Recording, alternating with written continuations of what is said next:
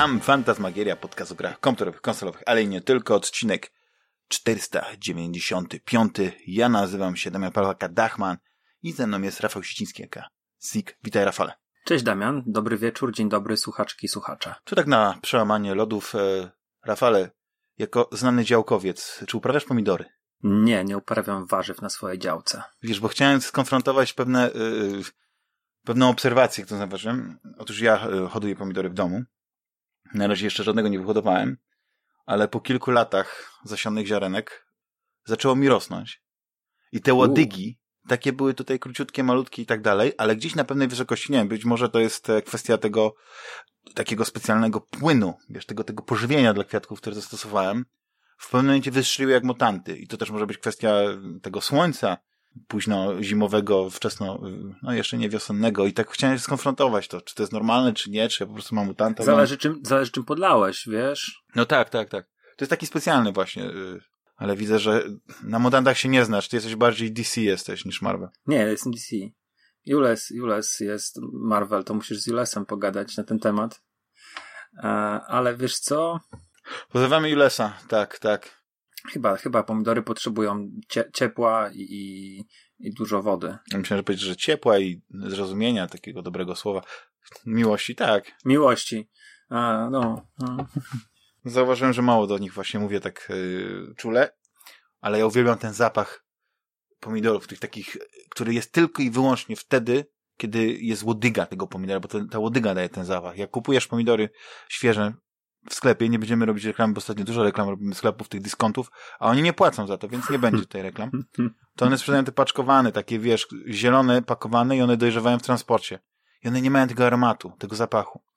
Raz byłem w szklarni, wiesz, parę lat temu miałem okazję wejść do szklarni właśnie na ogródkach działkowych, bo, bo ja nie mam takiej typowej działki, ogródki działkowe, mhm. tylko mam kawał pola ogrodzone, e, gdzie tam sobie, wiesz, sadzę drzewa i, i przygotowuję sobie miejsce dla siebie, e, ale byłem w takiej prawdziwej szklarni i rzeczywiście ten zapach pomidorów jest zupełnie, zupełnie inny. Naprawdę to, takie doświadczenie po trzydziestce, które pewnie niektórzy mieli zdecydowanie wcześniej, E, ale u mnie w, w, rodzinie nikt nie miał szklarni. To jest i... jak zapach kobiety. No niekoniecznie, ale, ale jest... Nie mówię, że tak dobry jak ten film. E, ale te pomidory naprawdę, naprawdę fajnie pachniały, były, no były zupełnie inne w smaku niż te kupne. A to jeszcze zależy jakie trafisz, prawda? Ale, ale takie tak. miłe, miłe wrażenie zostawiły. No, e, ale wbrew, wbrew pozorom to nie będzie podcast warzywny. Kulinarny. Tak. Nie? Obiecałem Rafałowi, że będziemy rozmawiać w 99% o grach. I, i e, nawet e, są to pewne gry, które już jakiś czas temu nawet Rafał ograł. Ja też nawet ograłem, ale e, chciałem cię jeszcze zapytać, czy wiesz, e, jaki jest mój ulubiony film? Um, ale z, z Pol, bo to jest, wiesz, jeszcze są takie, że hinduski, polski, e, zachodni, no to tak. O, to wiem. dobrze, to taki e, e, wszechczasów, e, absolutnie bez podziału na, na wiek, kategorię i kraj pochodzenia. Dzień Niepodległości. No to nie, niestety. Blisko. Blisko jednak daleko od prawdy. Uznany za niewinnego. Okej. Okay. I wspominam tylko o tym, że teraz czytam książkę, której nie czytałem wcześniej w ogóle, mimo że film oglądałem wielokrotnie, dziesięciokrotnie. No, nawet ciężko mi zliczyć, bo to jest, to jest mój ulubiony film z Harrisonem Fordem. Nawet go bardziej lubię niż, znaczy Gwiezdne Wojny to wiadomo, tam wiesz, jakiegoś tam specjalnie tutaj nie trzeba, żeby, żeby ten, ale bardziej go lubię na przykład niż Indiana Jones i tak dalej, więc i Blade Runnera. To też, ja wiem, że to nie, niektórych e, może to zaskoczyć, ale to jest fenomenalny film. To jest film, który jest wierny, wierną adaptacją książki, ale pewne rzeczy robi lepiej. Pewne, no ale to jest kwestia właśnie filmu i teraz czytam książki, jestem w ogóle zafascynowany, jak ona jest napisana i tak sobie myślę, że dzisiaj chyba takie książki by nie zostały napisane, dlatego że ten język ulicy, czy na przykład język, w jakim się posługują na przykład policjanci, bo y, jak ktoś nie wie, to uznać za niewinnego to jest, to jest dramat sądowy, to opowiada historię e, prokuratora, który e, w pewnym splocie, nie chcę tutaj zdradzać, bo wiadomo, że są ludzie uczulenia spoilery, a wystarczy, że powiem, będzie mały spoiler i że na przykład takie osoby jak Shary Liz odpadną, więc e, nie chcę, chcę tego uniknąć, ale to jest dramat sądowy, który pokazuje właśnie prokuratora, który nagle siedzi na ławie oskarżeń kapitalny film i książka e, też rewelacyjna i to jest, to jest niesamowite. To tutaj chciałem powiedzieć, bo wiem, że teraz nie będziemy rozmawiać właśnie o wszystkim innym, o, nie będzie kącika kulturowego, nie będzie kącika komiksu, nie będzie kącika filmu, będą tylko gry i dlatego chciałem to od razu. Od razu tak, zacząć od, od, od, takiego, co mi na sercu leży, naprawdę. Mhm. I zastanawialiśmy się, jak nazwać ten wyjątkowy odcinek, znaczy właściwie ten kącik, który będzie. I słowo japońszczyzna mi się wydaje, że teraz jest tak pejoratywnie celowane.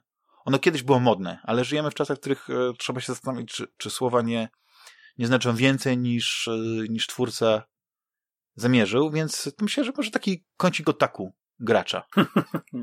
Wiesz co, czytam teraz taką książkę Czysty Wymysł. To jest premiera mm, z tego miesiąca, na chyba miała tydzień temu premierę, wydawnictwo Znak, mhm. autor Matt Alt. I to jest, z tego co zacząłem sobie miałem czytać, to jest próba wyjaśnienia, próba jakiejś analizy y, zjawiska mody na e, rzeczy z Japonii, na gry z Japonii, na kulturę japońską na zachodzie. Facet jest Amerykaninem. E, mieszka teraz w Japonii jest tłumaczem. Mm, pracuje przy lokalizacjach e, różnych rzeczy, gier, filmów i gdzieś tam próbuje wyjaśnić ten fenomen gdybym już był po lekturze, to może bym jakoś tutaj ci pomógł z nazwaniem odcinka. A druga część tej książki to jest e, wytłumaczenie Japończykom fenomenu, dlaczego Japończycy tak są zafascynowani w, w tej, tą kulturą zachodnią, amerykańską. A można powiedzieć, że była trzecia część, że Japończycy są mm. zafascynowani kulturą polską, bo polskich akcentów w, tak. w anime, w mandze jest, jest mnóstwo. Nie, żeby można od razu, prawda, y, stworzyć jakiś taki program telewizyjny, który by nadawał 24 godziny na dobę, tylko takie produkcje. E, myślę, że przesadzasz. Ale, ale, ale Chopin jest e, w miarę okay, popularny. jeden. Tak. No pewnie jacyś malarze. Kościuszko. Kościuszko w Japonii, okej, okay, ale wiem, że jacyś... Był takie, takie anime właśnie było, które wydaje mi się yy, nawiązywało do II wojny światowej, ale bardzo Ja myślę, delikatnie. że w anime to nawet był i Stalin, i Hitler, i Mussolini. Także myślę, że... Mm, Czyli chcesz odebrać to, że, że Polacy pojawiają się... Wiesz co, widziałem w jakimś anime, że pili spirytus, było na etykiecie Spiritus, to widziałem. Żubrówka jest bardzo popularna w Japonii, tak? a nie Spiritus. Okay. Tak, nie, serio, trust me. Nie, ja widziałem, że tam ten, ten Spiritus był 95% był pity, w jakiejś knajpie nalali kieliszek. E... to faktycznie, mają dobre zdanie o Polakach, że mają końskie zdrowie. Był chyba Mamoru Oshiego jakiś film, który dział się w, no, w Polsce i nie mówię o Avalonie, tylko właśnie jakimś animie, o pilotach. Coś tak kojarzę, że tam był właśnie Wrocław. Wiesz co, no, o Avalonie to nawet nie pomyślałem, bo to jednak jest tak pięknie zakorzeniony w polskiej kulturze film. Te tramwaje jeżdżące w kółko. No tam też właśnie był, był, był coś takiego. polskie właśnie, kamienice. Taki, te, kamienice, brudna ulica. Mm, brudna ulica właśnie wyłożona kostką, jakiś tramwaj, coś tak mi się kojarzy, e, ale nie pomnę tytułu.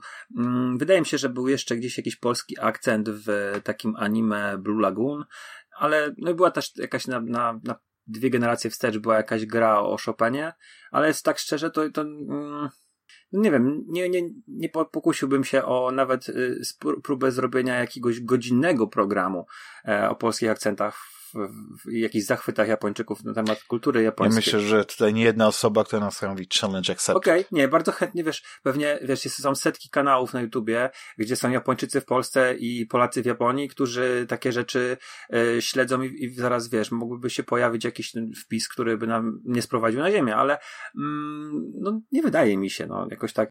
Mhm. Nie, no rozumiem. W takim razie tutaj e, Rafał e, sprowadził nas na ziemię, że Polska jest znana tylko w Polsce. Nie, no ciebie sprowadziłem na ziemię. Tak.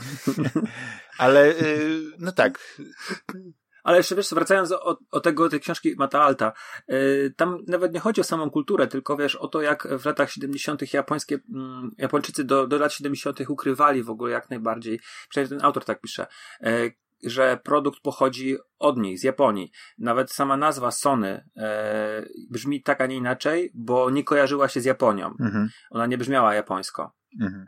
E, no, historia tego, że Lexus nazywa się Lexus dla Amerykanów, bo oni nie chcieli iść Toyotą, mimo że Lexus jest względnie świeżą marką i był plebiscyt i wybrali Lexus, mhm. to to jest doskonale znane. Ale e, właśnie on, on, opisuje, że w latach 70. E, nagle się pojawiły jakieś tam małe radyjko tranzystorowe, które wszyscy bardzo chętnie mieli i to był właśnie produkt japoński i to ta, jestem na tym etapie lat 70., więc cała prawie książka przede mną.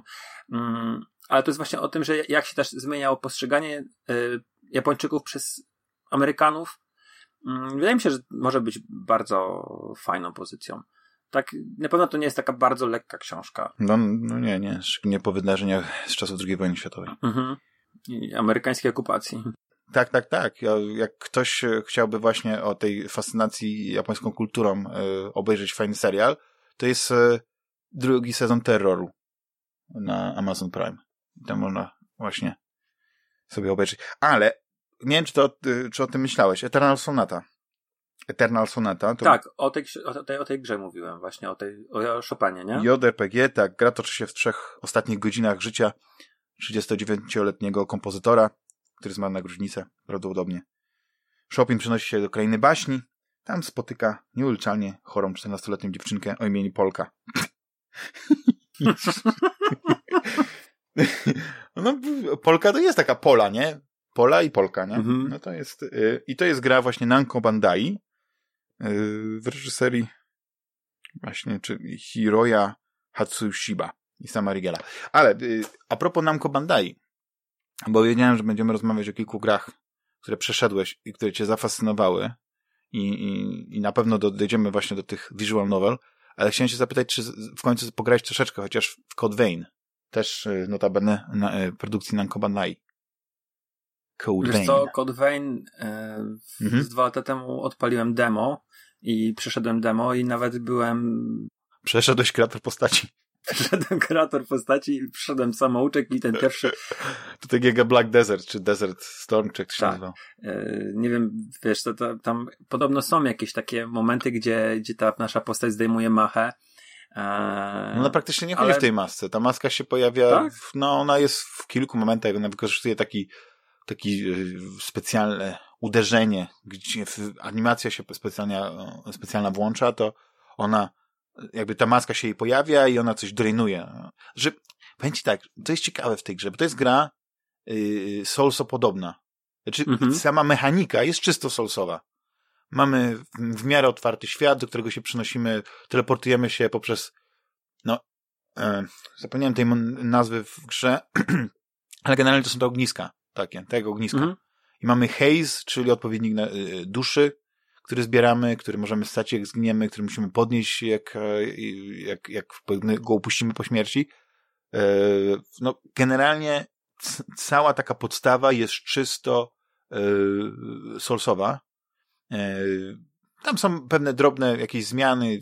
Gra wydaje mi się łatwiejsza, bo na przykład mo możesz mieć kompana i do tego kompana takiego ze sztuczną inteligencją już od początku. Nie musisz go przywoływać, mhm. przywoływać przed bossami, gra oczywiście ma multiplayer, możesz grać z, z inną osobą, ale sam rdzeń to jest czysty, czysta gra typu Souls, gdzie eksplorujemy e, podziemia, te podziemia to jest świat przyszłości, ale jak dalekie to ciężko mi powiedzieć, bo e, z samego intra za bardzo nie wynika. To intro jest taką bardzo fajną, e, zanimowaną, właśnie w stylu anime oczywiście, bo to cała gra ma, ma, ma jest, jest w, w tym stylu japońskim oczywiście zaprojektowana, jeśli chodzi o, o postacie i tak dalej.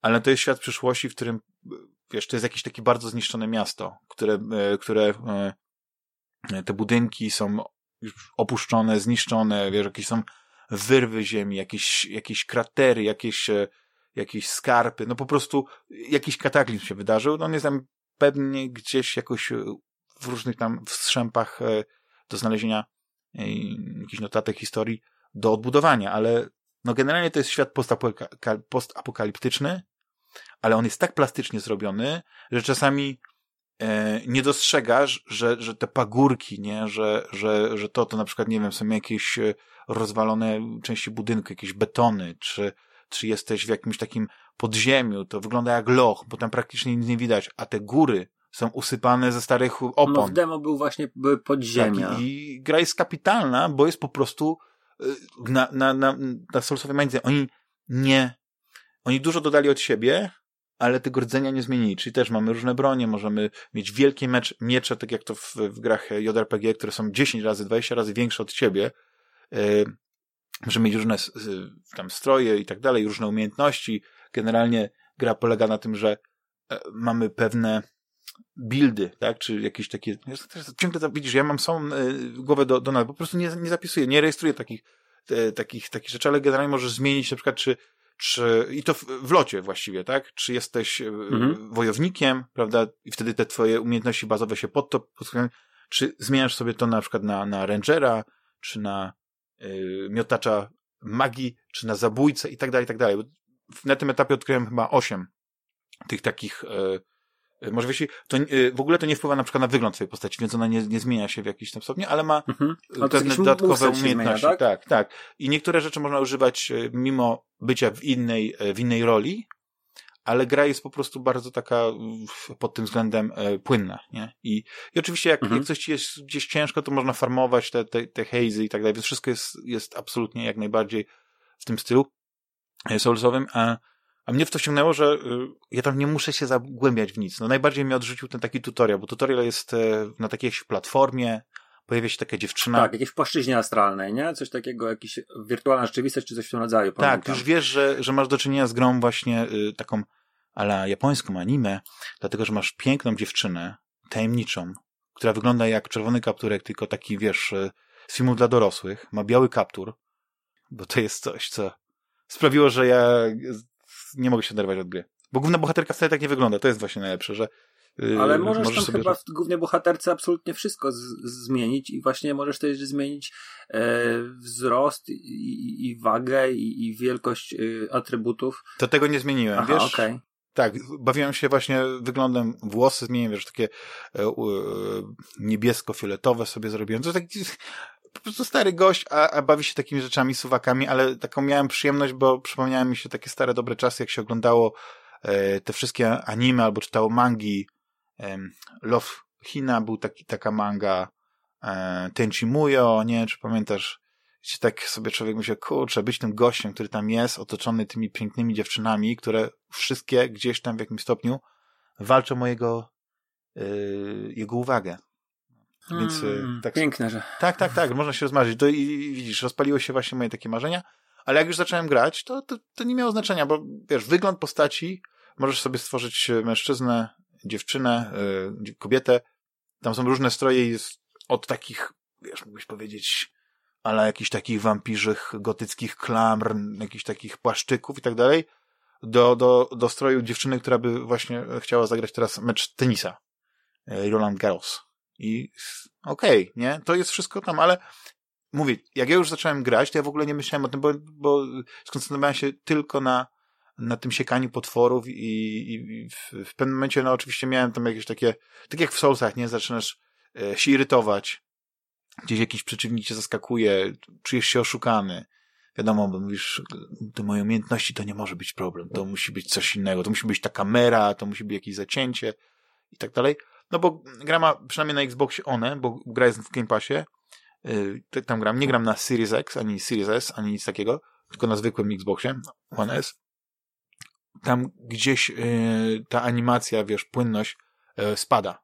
Być może zupełnie byłoby inaczej, jakby miała pewne 60 klatek, ale mi się ta gra bardzo podoba. Ja jestem teraz na etapie takim, że chyba wyczyściłem, użyję takiej nomenklatury, ze, ze trzy lochy, Jedno jest taki właśnie otwarty, nie, że jesteś na powierzchni e, ruiny miasta, a, a kilka innych to są właśnie bardziej takie podziemia. Jedno, jedno nawet było takie miejsce, gdzie e, ono mi przypomina, widzisz, bo to jest wszystko inspirowane. Jakbyś tam chciał, to byś mógł e, gdzieś powiedzieć, a to na przykład jest właśnie wzięte z, z Dark Souls, nie? Bo jest takie miejsce, gdzie masz jakby takie bagna, czy coś na stylu, że chodzi takie podziemie i w pewnym momencie możesz wejść na, na teren, po którym się trudno chodzi, bo to nawet ten twój kompan mówi, no to jest trudny do przemierzenia teren.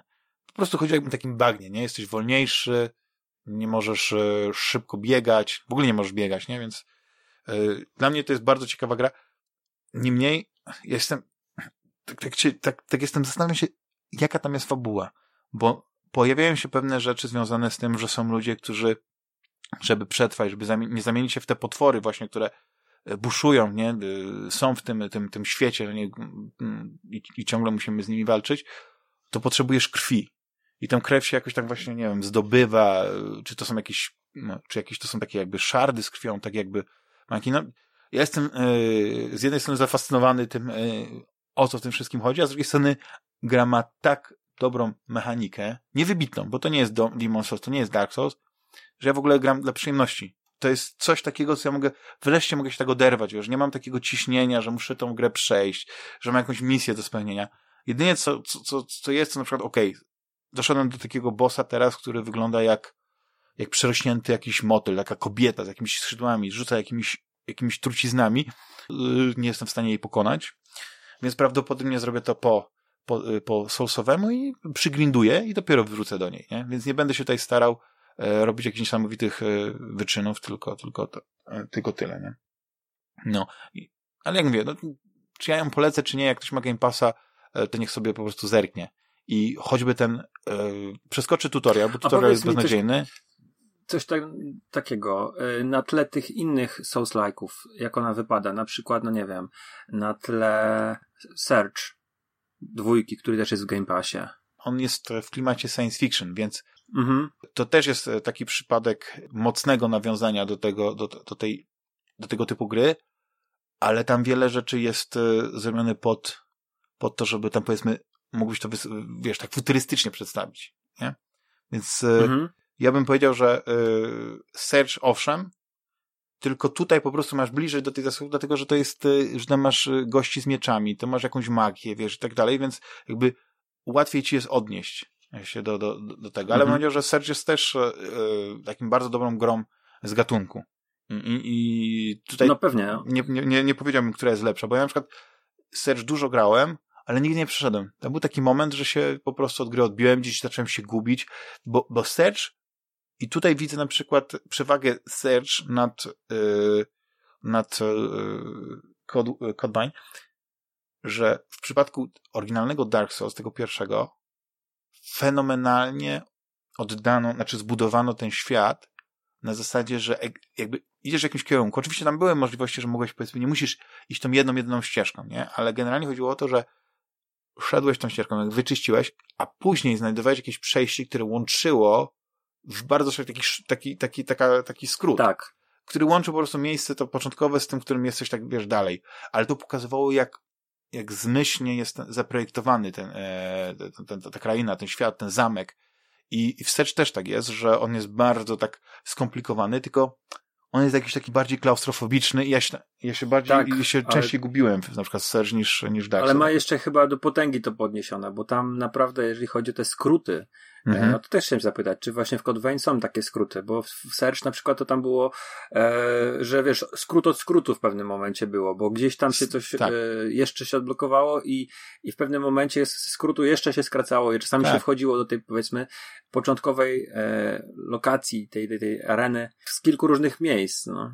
Są tylko, tutaj masz niektóre miejsca bardzo, bardzo proste, niektóre mapy są e, takie, że właściwie tam nie, nie ma jakiegoś skomplikowania, szczególnie jak nie są, jak to się mówi, wielopoziomowe. Ale zdarzają się i na przykład widzisz, że jakieś drzwi są zamknięte i na przykład masz komunikat, nie możesz otworzyć drzwi od tej strony, to się domyślasz, że prawdopodobnie na pewnym etapie ty te drzwi będziesz mógł otworzyć i z tego, w cudzysłowie, ogniska szybciej dziejesz do tego momentu, w którym, e, wiesz, no jakby to jest to, że ten, ten progres, no nie, że, że nie musisz po prostu znowu iść tą, tą samą ścieżką, możesz ją skrócić, więc tak są, ale te skróty, ale e, na tym etapie nie mogę powiedzieć, żeby, e, żeby ten świat był tak, tak ciekawie zaprojektowany jak, jak Dark Souls czy, czy nawet The Search, ale, ale, ale jest to. Ten element też jest. Jakby... A tylko miecze są, czy też można postrzelać? I tak. Można postrzelać, bo masz, oni chyba nazywają bajonety. I to są takie, ja bym powiedział właśnie muszkiety bardziej bym to nazwał, nie? Bo, tylko, że to jest taki mm -hmm. muszkiet, który strzela taką jakby magiczną kulą, E, możesz nim walczyć właśnie jako taką bronią e, e, białą, ale możesz też właśnie z niej strzelać, tylko ona wykorzystuje coś w rodzaju takiej energii, którą masz, tylko ona jest punktowana. I tak jak na przykład masz życie, masz staminę, czy tam wytrzymałość, prawda, którą zużywasz, wykonując, nie wiem, kołowrotki, czy jakieś uderzenia mocne i tak dalej, to masz też taką nieodnawialną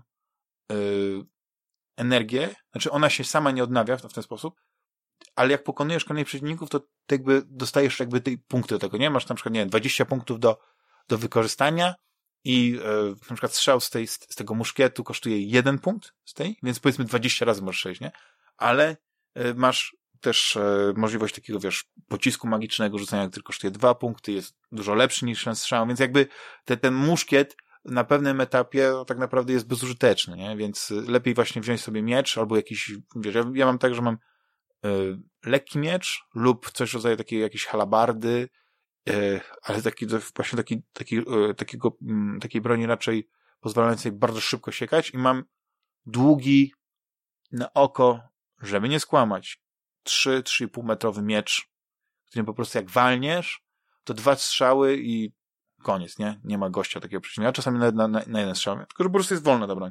No i mhm. y, zdecydowanie, wiesz, wolę na przykład właśnie w tej konfiguracji grać i mam kilka takich y, magicznych, takich, no, nie wiem, to nazwał czarów, nie? Które, które pozwalają mi na przykład wyciągać przeciwników, bo to też jest właśnie pewna, pewien element taktyki, że jak widzisz grupkę, szczególnie gdzieś tam siedzącą sobie, gdzieś spacerującą, to nie rzucasz się na nią, bo jeśli jest trzech, czterech przeciwników, to y, oni cię zgankują i po tobie, nie? A tak po jednym, po dwóch sobie wyciągniesz, to spokojnie ich, ich załatwisz, nie?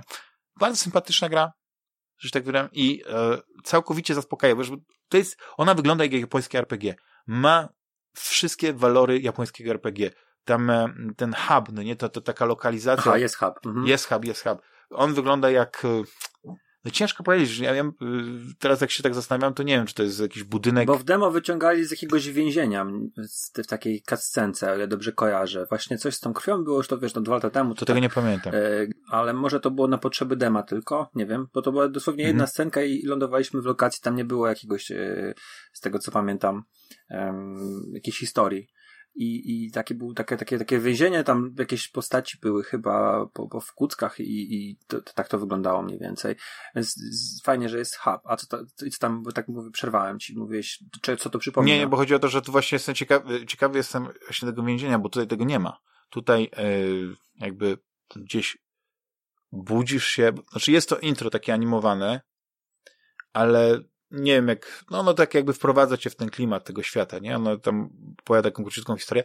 Ty budzisz się, czy jakby od, ocknąłeś się, od, właśnie widzisz tą, tą dziewczynę w bieli, ona cię y, prowadzi, wiesz, jesteś bardzo y, taki osłabiony, później dochodzi do pewnego jakiegoś takiego starcia. No, generalnie jest bardzo enigmatyczne y, to, co się dzieje, ale poznajesz pewne osoby, które okazują się jakąś taką grupę stanowią, która w tym hubie właśnie funkcjonuje. I, i ten hub to wygląda jak połączenie e, ekskluzywnego hotelu z właśnie być może właśnie, tak jak mówisz, z jakimś więzieniem, e, biblioteką, e klubem dla, dla starszych panów, co nie, wielbicieli cygar i tak dalej, i tak dalej. No, tam wszystko jest. Nawet jest Mustang, bo tam są kilka osób jest, z którymi możesz tam właśnie mówić, no część to jest twoich partnerów, tak? Z którymi możesz mhm. E, wychodzić na tę misję. Część osób tam taką, ma taką prostą funkcję, jak nie wiem, e, sprzedawcy broni, sprzedawcy jakichś tam e, gadżetów, czy upgrade'ów i tak dalej, i tak dalej, ale no, wszystko jest takie wyciągnięte z jakiegoś japońskiego anime. Naprawdę, gdyby, gdyby to było japońskie RPG, gdyby tam nie było takiej walki właśnie sosowej, to prawdopodobnie bardzo szybko się odbił. E, a, a tak to właśnie cieszę się, że nie muszę się w ogóle angażować w tę, tę historię.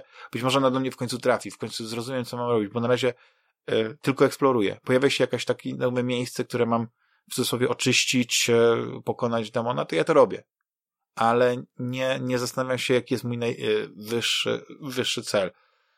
Jak to w świecie postapokaliptycznym najważniejsze jest przeżyć, nie? I tutaj mam grupę ludzi, z którymi no, coś takiego robię, ale być może to też jest moja nieuwaga, więc nie chcę tutaj za bardzo e, gumatwać. Ale nie wiem, czy, czy, czy będziesz miał ochotę wrócić do tej gry, e, mimo, że, bo skoro się tam parę lat temu odbiłeś, ale ja, ja bym powiedział, że, się, po prostu, spróbuj. Co, ona była na premierę, no, wiesz, w pełnej cenie e, i pewnie był jakiś inny tytuł, mhm. który, który tak. wtedy tak. kupiłem, ale ona jest w Game Passie, ja mam zainstalowaną, także myślę, że raczej spróbuję. E, mhm. Chociażby wiesz, żeby sobie przypomnieć, jak to wyglądało. A, a tak z ciekawości, e, in, innego Souls-like'a odpalałeś może? Remnant from the Ashes? No właśnie, yy, wszyscy, wszyscy mówią, że, że warto, a ja jednak nie. Ja nie wiem, czy warto. I ja to powiem szczerze, że jestem zdziwiony takim bardzo e, optymistycznym przyjęciem, bo ta gra jest teraz w, marc w marcowej ofercie w, play, w, PlayStation Plus, ale też jest w Game Passie. Mm, I, i, no i była za darmo w Epiku. I, była na darmowym Epiku, proszę bardzo. E, I nikt nie chce grać, wszyscy... co jest w ogóle masakra. Znaczy nie, wszyscy bardzo pozytywnie i wychwalają ją. Aha. I ja nawet namówiłem kumpla, i bo to w pewnym momencie trzeba kawałek przejść y, samemu i później się można łączyć. I nawet tak pod koop sobie pomyślałem, że może sobie właśnie w to pograć. E, I szczerze mówiąc, mam mieszane uczucia. E, developer to jest Gunfire Games. Nie znam ich innych dokonań. Mhm. E, nie wiem, czy oni w ogóle coś, coś, znaczy podejrzewam, że wcześniej coś mieli, bo chyba ja ich tak, tak trochę kojarzę, że oni współpracowali przy, mm, przy, przy Darksiders i później nie wiem, czy, czy, czy, czy gdzieś to wyczytałem, że oni sobie wymyślili tego Remnanta, e, bo Darksiders też ma przecież budowę trójka, ma tą budowę soulsową, nie? Mhm. E, to nie jest taki klasyczny Darksiders, tylko tam już mamy to odradzanie się przeciwników te, i tym podobne rzeczy. E, I ten Remnant w ogóle wygląda tragicznie. Uuu. Ta gra wygląda jak początek poprzedniej generacji. Ona ma datę, data premiery sierpień 2019, ona wygląda jakby miała datę premiery sierpień 2014. Mocne słowa. No, może tak, ale naprawdę to, ta gra nie wygląda dobrze. Wszyscy chwalą strzelanie, ono jest ok, bo to są właśnie soulsy, gdzie się strzela, mamy jedną broń, e, taką typu maczeta, miecz, młot, e, a dwie to są taka broń, pistolet przy, przy, przyboczna i druga to jest duży, duży karabin albo snajperka, albo shotgun, bo mamy trzy klasy postaci z tego, co się zorientowałem mm, i każda odpowiednio uzbrojona, bo jest jakiś tam właśnie ekskultysta, to jest taki pośrodku, którym ja gram, e, jest snajper i jest Jam Hunter i jest e, facet, który jest w zbroi ciężkiej, ma wielki młot i właśnie shotguna. Um, Ale też widzę, że, ciekawe, pierwsze, to, że, że ten świat też jest taki post-apo, jak patrzę na zdjęcia teraz, tak. E, jak gdyby tylko wyciąć te postacie, no nie? że tutaj mamy anime postacie, tu mamy postacie takie bardziej na poważnie, w pewnie jakimś Mad Maxowym, e, tylko żeby tych postaci, no nawet można powiedzieć, że w tym samym e, świecie się dzieje akcja. To znaczy tutaj mamy retro, budynki, retro, retro apokalipsę, bo to te lata, gdzie to się dzieje, to są jakieś 50., 60., e, może 70. Um, najlepsze jest to, że wszystko, co Rafale mówisz, to mnie kupuje i chyba odpalę e, I walczymy z, właściwie wiesz co, ja, ja trochę utknąłem, bo początkowa misja to jest taki samouczek, wybieramy pod koniec e, jej swoją klasę mm, i możemy ruszyć, e, zwiedzać powierzchnię, więc przypływamy, płyniemy gdzieś łódką, rozbijamy się, lądujemy w jakimś porcie, przemierzamy ten port, walczymy z przeciwnikami, którzy są nazwani Rut mhm. czyli korzenie. Oni wychodzą właśnie z ziemi, wyglądają tak trochę mm, jak, jak postaci zrobione, jak rzeźby z drewna, no tak w dużym, dużym uproszczeniu.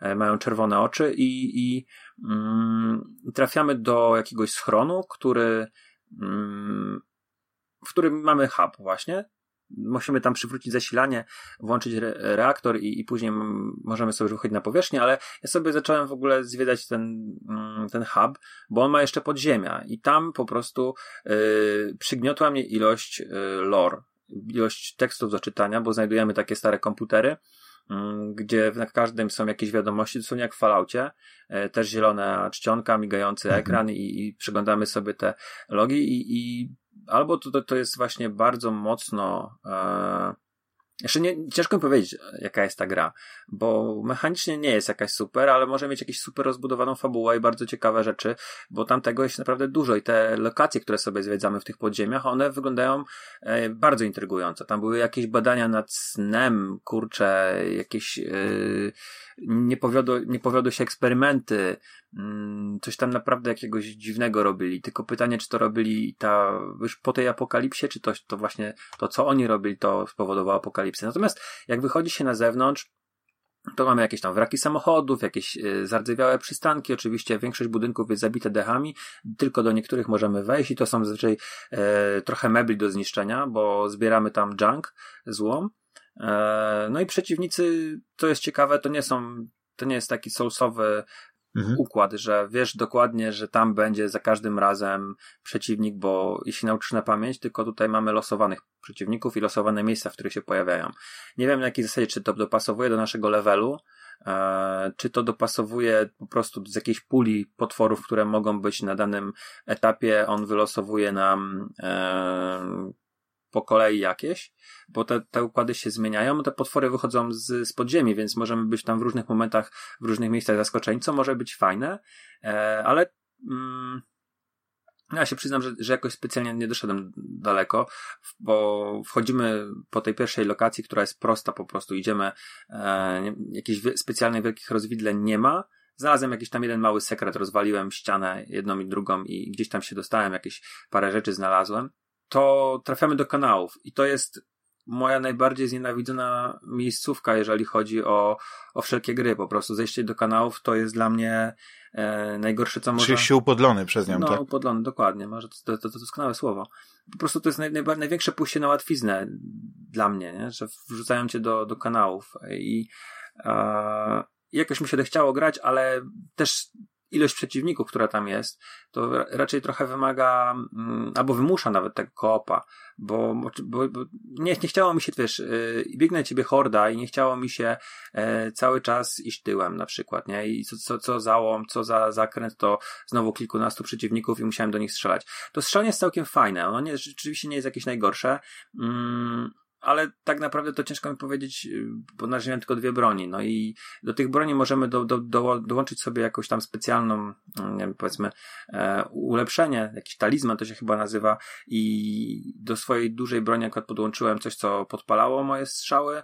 Do pistoletu takiego zwykłego rewolweru przyłączyłem sobie e, coś, co pozwala leczyć się. I tak jak wiesz, są, są jakieś tam apteczki, jakieś bandaże zbieramy, bo możemy mieć jakiś status narzucony, wiesz, krwawienie, później można coś zatruć, to możemy trutkę wziąć. No jest to takie bardzo, bardzo typowe.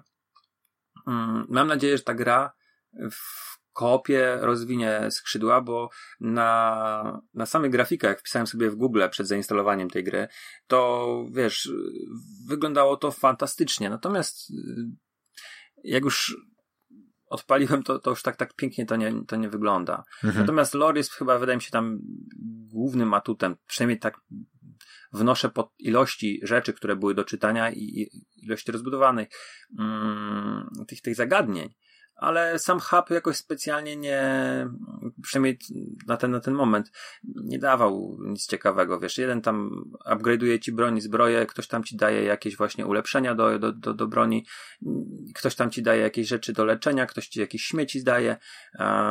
No jakoś tak bardzo generycznie to wyglądało. Mam nadzieję, że mówię, że to będzie mhm. lepsze później. No, ale y, czy, czy są jakieś tam akcenty y, japońskie? Polskie? Japońskie. A, japońskie. Polskie też, jak są to. Myślałem, że polskie.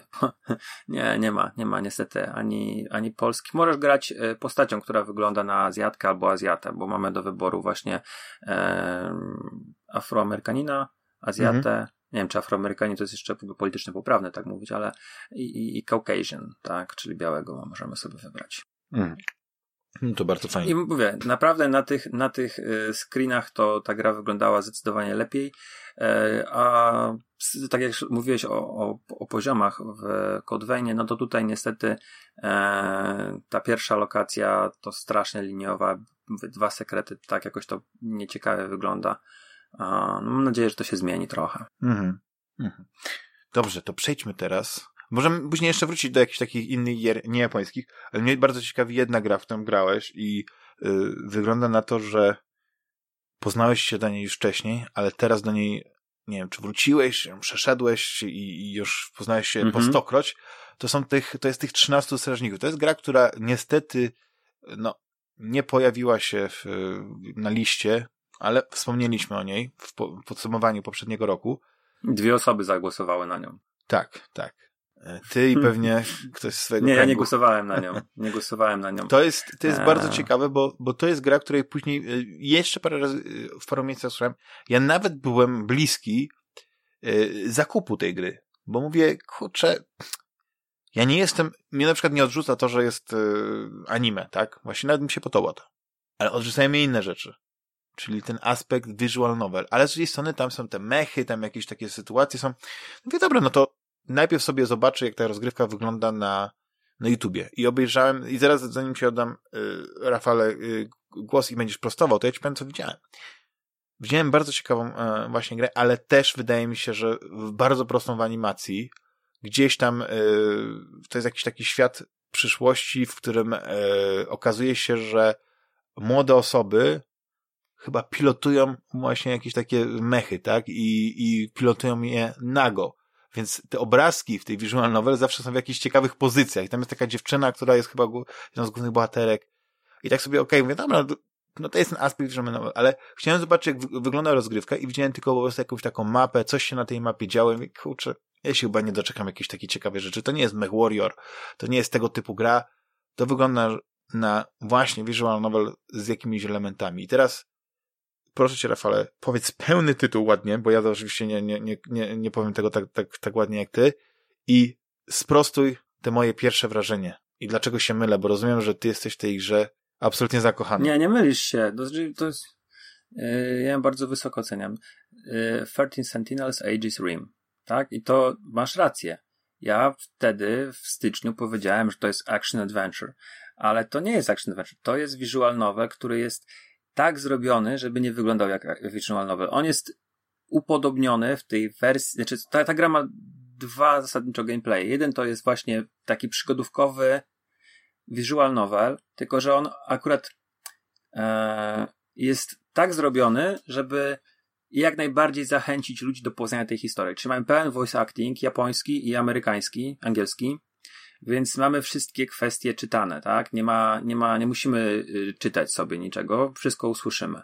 E, mamy nie gadające głowy, gdzieś tam, tak jak w takich najprostszych visual novelkach mamy gdzieś postać i się pojawia dymek i przewijamy, przewijamy ten tekst i mamy to no, ale Tylko tutaj nie jest jakiś wielki skok. Masz chodzimy sobie. Masz gadający korpus. Ale też nie, mamy całe postaci, którymi poruszamy się po planszach. Wszystko jest oczywiście ręcznie rysowane, tła i pierwsze y, tło i to dalsze i postacie są animowane ręcznie w bardzo ładnej kresce, która jest no mocno w stylistyce manga, anime, y, duże oczy i rzeczywiście to się dzieje akcja w Japonii. Małe rączki. To patrzymy sobie na, mm, na te postaci, widzimy archetypy pewne, tak, e, uczniów, z, które znamy właśnie z, z wielu, podejrzewam, tytułów, jeżeli ktoś ogląda anime.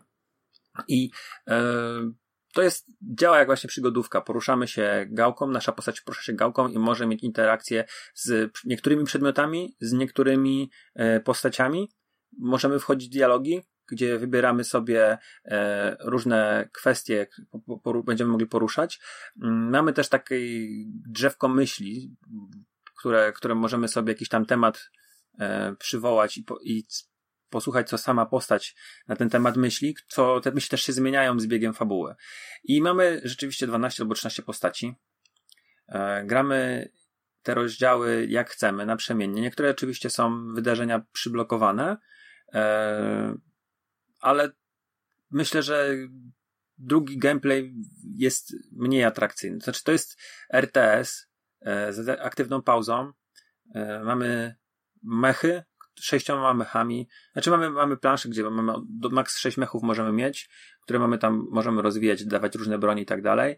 E, ale to bardzo kontekstowa jest grafika. To jak możecie sobie zobaczyć właśnie na jakimś filmie, czy na YouTubie, czy na zdjęciach, które w internecie są, to tam nie mamy tak naprawdę tych mechów, tylko jakieś takie elektroniczne, błyszczące e, hologramy czy coś w tym rodzaju.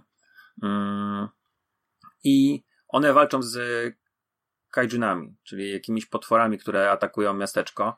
To jest, to jest naj, najlepsze jest to, że przepraszam, że ci wchodzę w słowo, Rafale, że kiedy o tym opowiadasz, to brzmi bardzo fascynująco, bo to są, każdy chyba y, tutaj lubi Godzilla albo lubi Pacific Rim, więc ten aspekt mi się podoba.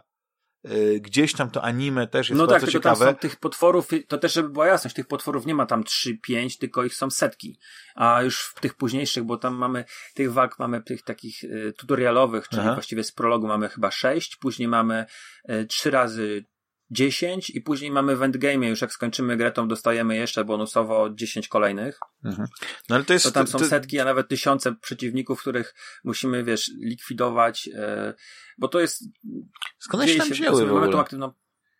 No właśnie, na ten temat e, szukają odpowiedzi niektóre z postaci e, w tej historii, bo wydaje mi się, że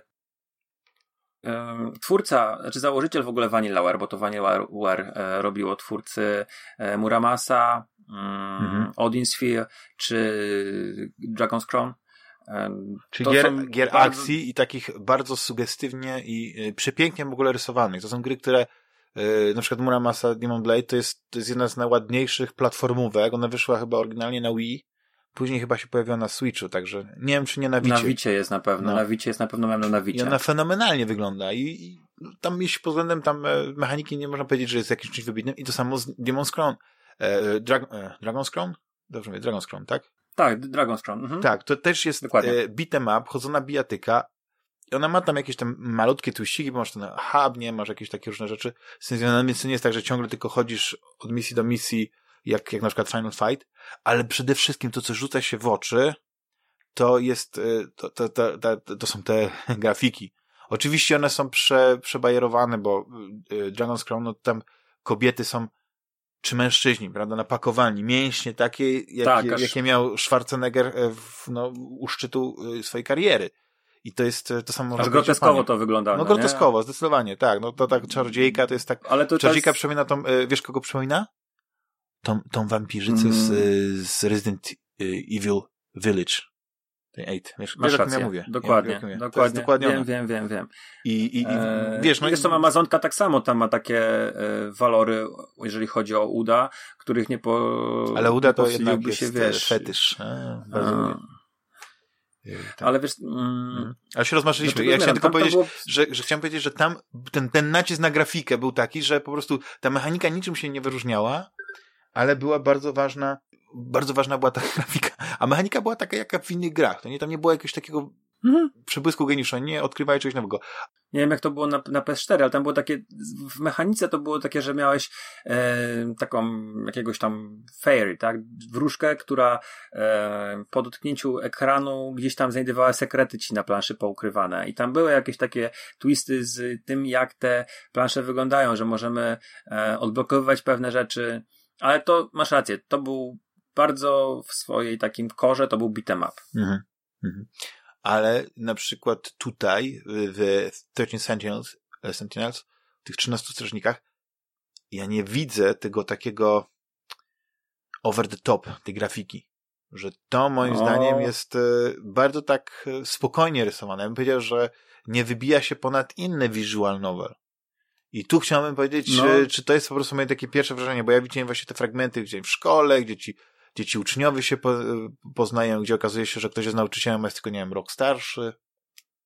Nie? Dobrze mówię? Wiesz co? Czy konfabuluje? Mm, Szyję bardzo. Mm, e, to znaczy tak, zacznijmy od tego, że y, Chcesz powiedzieć o grafice, czy mogę, mogę później o tym pomówić? Bo to, to chciałem od czegoś innego zacząć. Ale dobra, zacznijmy od tej grafiki. No to zacznij od czegoś innego. E... Nie, nie. To mi, ja, ja mówię tylko o tym, bo, dlatego że ja, moje, moje, moje doświadczenie było bardzo płytkie i nie empiryczne. Ja po prostu tylko zaobserwowałem to i na tej podstawie tego, co widziałem, wyraziłem sobie, znaczy, y, no, takie wrażenie odniosłem i ostatecznie postanowiłem nie angażować się, nie, nie, nie, nie szukać mhm. tej gry. Nie ma tam jakichś, wiesz, wielkich animacji. Te postacie chodzą płasko, bo to jest 2D, tak? E, te mechy, które się pojawiają, sentinele, no to one nie mają jakiejś też super bogatej animacji. Takie tower e, defense. Natomiast same, same tła, te miejsca, które, których, po których chodzimy, czy to jest szkoła, czy to jest park, czy to jest yy, nocne miasto, to są pięknie animowane, mają, wiesz, yy, własne życie takie, wiesz, a to wiatr targa liśćmi, a to przesuwają się chmury, a to przyjeżdżają samochody, chodzą yy, przechodnie. To nie jest statyczne to wszystko żyje. Jak mamy mm, tą część szkoły, gdzie mamy salę gimnastyczną i przebieralnię, no to mamy jakąś tam e, kałużę z, i, i, tam mamy odbicie. Normalnie nasza postać przebiega i mamy odbicie. Także yy, to wszystko jest też utrzymane w takiej pastelowej kolorystyce. Yy, te kolory są lekko rozmyte, yy, co nadaje tym wszystkim pejzażom mm, bardzo fajny taki feel, no, taki, takiego ciepła. Przy okazji uważam, że tam naprawdę też postawiono na detal, jeżeli chodzi o ubrania e, i wygląd postaci, gdzie te włosy im się zachowują bardzo fajnie mm, i, gdzieś tam widzimy e, zmiany ubioru, to naprawdę jest e, zrobione super.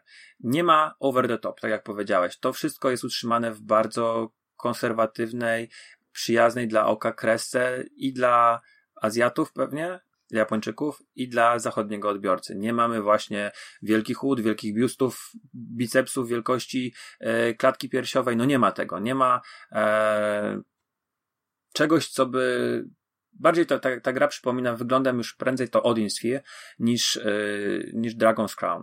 Czy, czy, czy, no ale Muramasa miała bardzo podobną grafikę, co oczywiście bardziej dynamiczną, więcej było pewnie jak dlatego animacji dla postaci, ale bardziej przypomina właśnie e, strażników Sentineli, właśnie Muramasa czy Odin Sphere.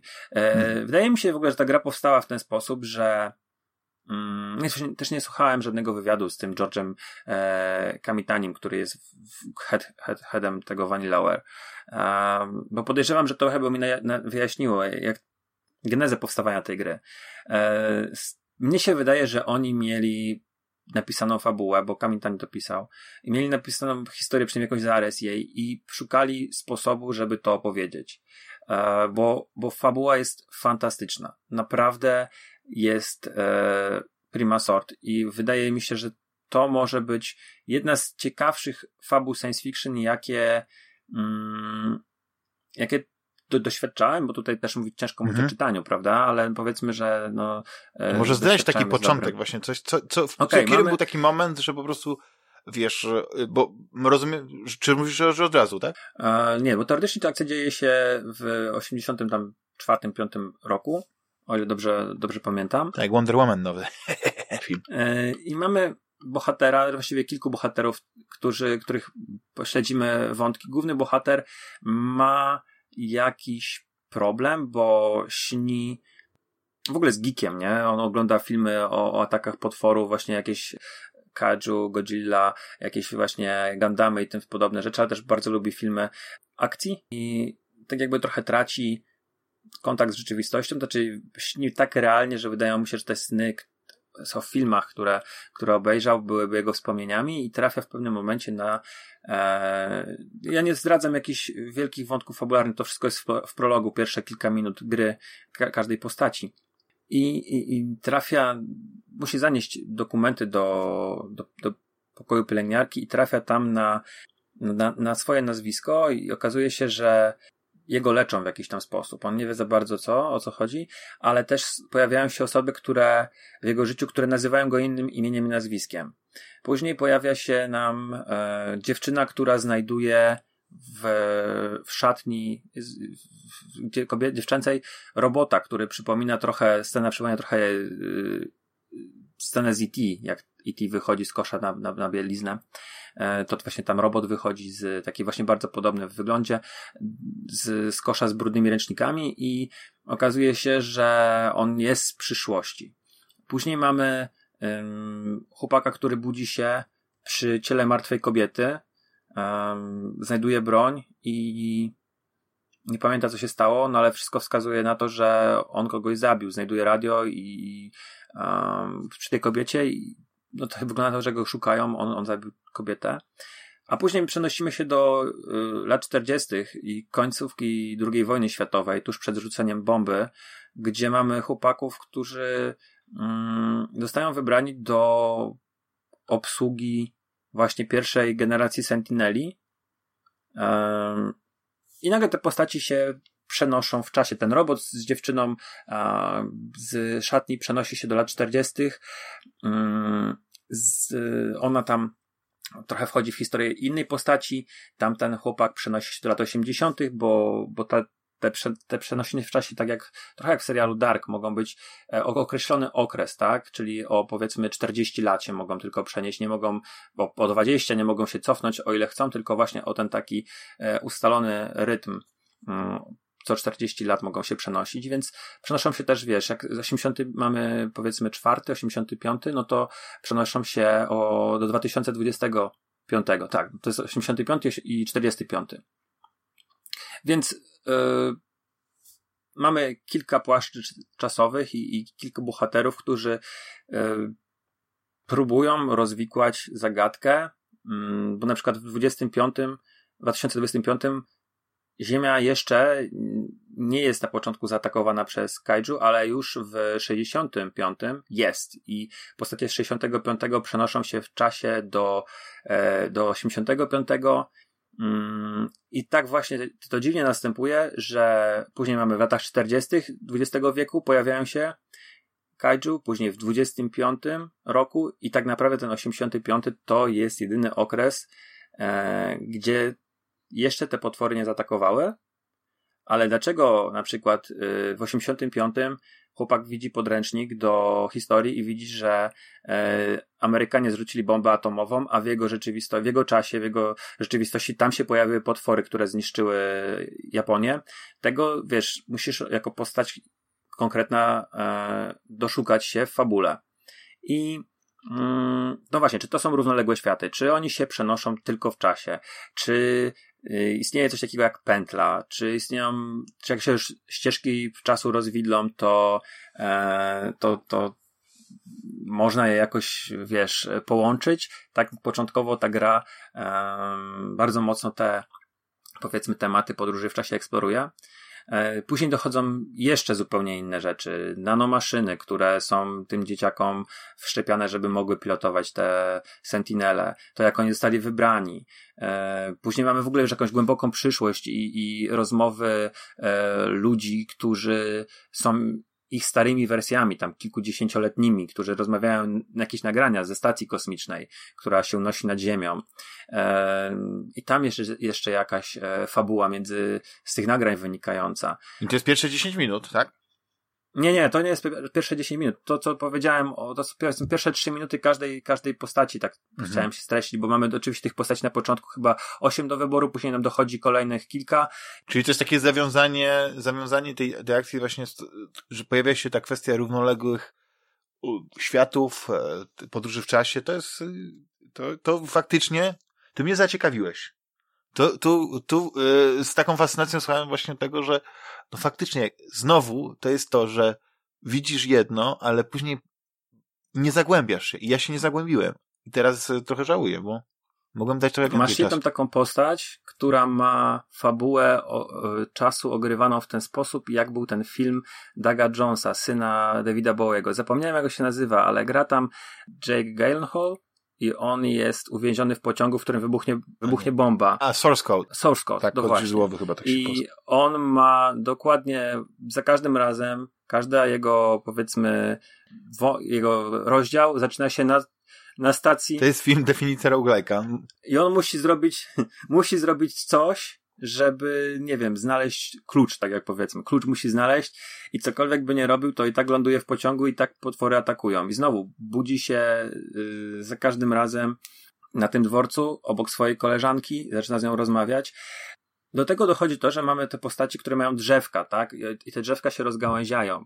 Możemy, dobra, mamy postać i mamy wybór. Wychodzimy z klasy i możemy iść tak na dach, do kawiarni, wyjść ze szkoły, wrócić do domu, czy pójść do kapliczki, tak? Mamy cztery różne e, możliwości i jasne, możemy, będziemy grali je wszystkie po kolei w, w pewnym momencie, mm, bo musimy poznać wszystkie wydarzenia, jakie są, ale też nie wiesz na przykład, czy to jest grasz kolejny dzień, kolejne wyjście z klasy, czy to jest po prostu jakby nową rzeczywistość grasz, tego gra początkowo nie wyjaśnia.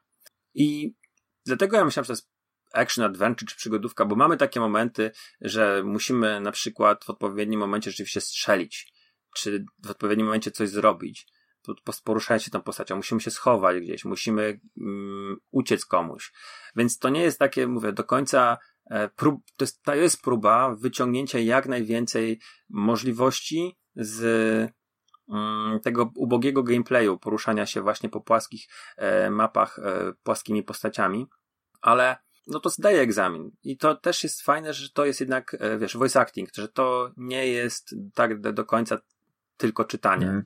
Więc gramy sobie bardzo przyjemnie, wizualnie e, film, powiedzmy, no, taką animację.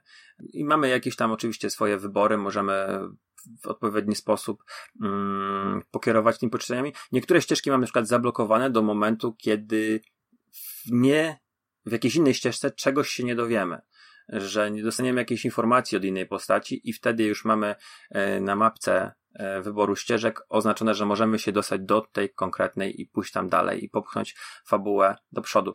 I doraz dochodzi ten element, powiedzmy, walki mechami, który jest tak jakby cała, cały gameplay jest przeplatany oczywiście. Możemy sobie go przeplatać, albo możemy po prostu do pewnego momentu grać sobie fabułę, a później walki. I te walki to są tak jakby ostatnie, powiedzmy, dwie doby przed wielką bitwą z e, potworusami. I możemy to pocisnąć całe na przykład i zrobić 30 walk na raz, albo możemy sobie to właśnie w jakichś tam dawkach przeplatać. Do... Trzeba przyjść całą fabułę, żeby ostatnią walkę zagrać ale dobrze kojarzę, więc e, to też nie możemy sobie tego tak kończyć jak chcemy. Do tego dochodzi piękna, piękna muzyka. Kompozycje są fantastyczne. Nie wiem, jak dobrze ty i słuchacze znacie muzykę z Final Fantasy. Ja jestem wielkim fanem i jeździłem na koncerty i nie tylko Nobuo Matsu, ale tych wszystkich innych kompozytorów, którzy tam przejawiali. I ja jestem w ogóle gigantycznym fanem muzyki z Final Fantasy Tactics. Tam robił tą muzykę i do dwunastki też mojej jednej z ulubionych części robił Hitoshi Sakimoto i tutaj też robi Hitoshi Sakimoto. I tutaj e, są cztery płyty, które ja sobie zamówię, bo muzyka jest świetna świetna, jest po prostu e, genialna. Dawno nie miałem takiej przyjemności słuchania, w ogóle bardzo niewiele muzyki słucham. Ale ty wiesz, co tak, jest ciekawe, bo ja, bo ja znowu ci wchodzę w słowo, ale ja zawsze sobie otwieram y, to jedyne najlepsze źródło informacji y, w internecie i najlepsze jest to, że to jest, to jest gra, która w, w stopce na, na Wikipedii ma aż y, siedmiu kompozytorów wy, wymienionych wśród, wiesz, kto, kto tworzył cokolwiek, nie wiem, tam deweloper, publisher, reżyser, producent i tak dalej, twórca, nie ma tak wiele nazwisk, jak właśnie wśród y, kompozytorów, tak, że jest jeden scenarzysta, no ale to akurat y, nie jest nic niezwykłego, tak, to, to George, o którym Wiem, ale wiesz, to oczywiście, wiesz, Sakimoto zrobił na, naprawdę tylko, no to podejrzewam, e, jest, jest utworów 80, on pewnie zrobił kilkanaście, natomiast on też zrobił ten na pewno główny temat, e, tej gry i on jest, też mi się podoba, ale mm, no wydaje mi się, że, że wszyscy tam i te takie bardziej nowoczesne kompozycje trochę wchodzące w jakiś taki elektroniczny, mocniejszy, mocniejszy brzmienie, dźwięk i te takie klasyczne, bardzo ładne ilustracyjne y, utwory, wszystkie są dobre. Naprawdę tam zdaję sobie sprawę, że że nie, nie śledziłem wszystkich, e, ale zdałem sobie sprawę, że jest kilku innych i, i wiesz, słuchałem tylko tej muzyki tak naprawdę poza grom na YouTubie, więc też nie było opisane. Nie, nie, ja tylko wspomniałem po prostu jak, jak bardzo rozbudowana jest ta muzyka. Chciałem sobie powiedzieć, że wiesz, że jak jest tylu kompozytorów, to znaczy, że no wiesz, jakby tam miał być w jednym stylu, to by nie potrzebowali siedmiu kompozytorów, tak? To powiedzmy jeden czy dwóch by załatwiło sprawę. Ale przez to, że jest siedmiu, każdy coś innego wniósł, więc ta ścieżka E, dźwiękowa, o której mówisz, skoro jest na czterech płytach, to znaczy, że jest naprawdę bogata i zróżnicowana i e, widzisz, te, wszystkie te elementy, tak jak z osobna je wymieniasz, to się składają, że no każdy element jest arcyciekawy. I, I tak ciągle, ciągle jestem jeszcze taki, jeszcze się waham, bo też na przykład nie wiem ile, jak długo się przechodzi taką grę, bo zwykle e, to, co nie się uda. No, długa no jest. właśnie, no, visual novel, no, znane są z tego, że są mocno, no, przegadane. Tam tego tekstu jest naprawdę dużo i e, no, no to jest element gry. No nie można powiedzieć, że, że się dłuży to czytanie, no bo na tym to czytanie jest być może, nie wiem, 80% e, tej gry to jest właśnie, to są te dialogi. Ale y, tak jakbyś sobie z zegarkiem okay. tak zmierzył, to ile ci zajęło czasu e, przejście? Myślę, że 40 godzin. Myślę, że 40 godzin. To niestety. E, ten element RPG, ten RPG, element RTS-owy zajął trochę, ale nie jakoś bardzo dużo, bo e, i rozwijanie tych mechów i, i te walki są banalnie proste. E, w zasadzie na tym normalnym poziomie trudności to wszystkie kończyłem na tym S-rank, bo masz pewne, przy tych bitwach masz e, pewne wymogi, jak skończysz na S, na tą najwyższą ocenę, e, bo musisz bronić tak naprawdę jednego punktu, żeby te potworusy tam nie weszły i go nie zniszczyły, więc mamy aktywną pauzę, nasze, naszym robotom ładuje się siła i mamy moment, że możemy zaatakować. Odpalamy różne ataki obszarowe, yy, możemy wiesz, walczyć, yy, te pierwsza generacja to walczy głównie piąchami, yy, kolejne jakieś wspomagające są inne na, na odległość, mają jakieś wiesz, rakiety, yy, deszcz rakiet i tak dalej, i tak dalej. E, mamy jakieś takie urządzenia, które je ściągają, to, to, są, to są banalnie proste rzeczy, których się uczymy. I tam właśnie już masz coś takiego jak e, właśnie encyklopedię, która jest e, takim bardzo fajnym uzupełnieniem wiedzy i podsumowaniem pewnych rozdziałów i pewne wpisy do encyklopedii odblokowujesz właśnie dzięki przechodzeniu gry i do, właśnie tej, tej RTS-a. I tam możesz sobie wzbogacić y, trochę wiedzę właśnie na temat y, tego 2088 roku, który tam mamy tam te wiadomości z, wielkiej, z dalekiej przyszłości, czy właśnie lat 45 czy 85, tam są rzeczy, które fabule odblokowujesz i podsumowania znajdujesz y, samemu, ale też w czasie bitew otrzymujesz pewne punkty i też możesz pewne hasła samemu sobie odblokować. Także y, ja polecam Myślę, że ja tak postarałem się opisać to w miarę totalnie bez spoilerów. Yy, zajrzałem sobie przed nagraniem na wiki, przeczytałem e, rozdział plot na, mm, na Wikipedii i raczej bym nie czytał go, jeżeli, bo sobie zepsujecie naprawdę e, wszystko. Tam jest dosłownie każdy praktycznie twist opisany. E, Także nie czytajcie tego, bo to, to zepsujecie sobie przyjemność e, z odkrywania tej fabuły, bo ona zaczyna się trochę właśnie jak, nie wiem, jak Stranger Things, jak, e, nie wiem, może coś, coś, coś takiego małego w małe, lata 80., no to same, samo skojarzenie Stranger Things przychodzi na myśl, że mamy dzieciaki, które coś tam odkrywają, jest jakaś organizacja, mm, korporacja, która coś robi, yy, plus mamy te, te wielkie mechy i tutaj samo Neo Genesis Evangelion się e, na myśl przytacza. Ale są tam różne fajne twisty, różne fajne zagrania. E, oczywiście ta gra ma wady, nie? I to jest jej długość, ta, ten RTS, który jest męczący. Mm, poza tym, wiesz, tam się potem będzie pojawiają tysiące tych jednostek i, e, i chrupało, nie? Dobrze, że tam jest aktywna pauza i, i... Nawet na PS4. Nawet na PS4. Nie wyobrażam sobie, bo ta gra początkowa miała też wyjść na Vita, to nie sądzę, żeby to, to, to dało radę. Ale na Switchu będzie płynniutko, zobaczysz, 60 klatek To nie będzie na Switchu, nie sądzę. Wiesz co, to jest taka gra, że jak, jak ty mi teraz powiedziałeś, że ona chrupie na PS4, to ja się złapałem za głowę. Jak to jest możliwe? Przecież ta gra nie wygląda jakby ta, ta gra wygląda jakby mogła wyjść spokojnie, spokojnie na 360 i na, na PS3. Tak, tak i tak wiem, na, na PS2 mogłaby wejść ta, ta fabularna część, to mogłaby być na PS2 nawet. I by się, wiesz, nie było... No, no jak wygląda to jak Persona, nie wiem, 3 czy tam 4. No nie, no jest ładniejsza, ta rysowana grafika jest naprawdę piękna i to, to jest wysokiej rozdzielczości, to nie jest... Ładniejsza od Persony? O nie. Natomiast... Szumrawcze te, Jak możesz? Te, te walki, w, powiedzmy, taktyczne, ten RTS, no niekoniecznie. Wiesz, że tu bym liczył, że właśnie będzie najlepsza y, zabawa, że. Nie, to jest y, banał. Że gdzieś tam zawsze ten. ten Tylko no. są pewne rzeczy, które. Czyli zabrakło kogoś, to by fajną, fajną rozgrywkę w to wplot, taką strategiczną, taktyczną. To nie jest taktyczne. Znaczy, to może w jakimś tam stopniu tak. Mogli zwolnić jednego kompozytora, a zatrudnić jakiegoś dobrego właśnie. Ale są, są jeszcze muszę ostrzec, bo to fajnie brzmi, bo mamy tam naprawdę i e, dużo do takich ukłonów do, do, do klasyków science fiction i e, właśnie bardzo ciekawe pomysł, nie chcę, wiesz, szukam słów, żeby nie zdradzić czegoś, ale y, pomysły, które się pojawiają tam na przestrzeni kolejnych y, godzin, czyli jakieś tam androidy, y, jakaś sztuczna inteligencja, mm, korporacja, która coś tam stworzyła, e, dlaczego właściwie y, te, te potwory się pojawiają i atakują, to jest y, mhm. oczywiście bardzo fajne, ale są takie momenty, gdzie na przykład mamy e, dziewczynę, która widzi kota i ten kot do niej mówi.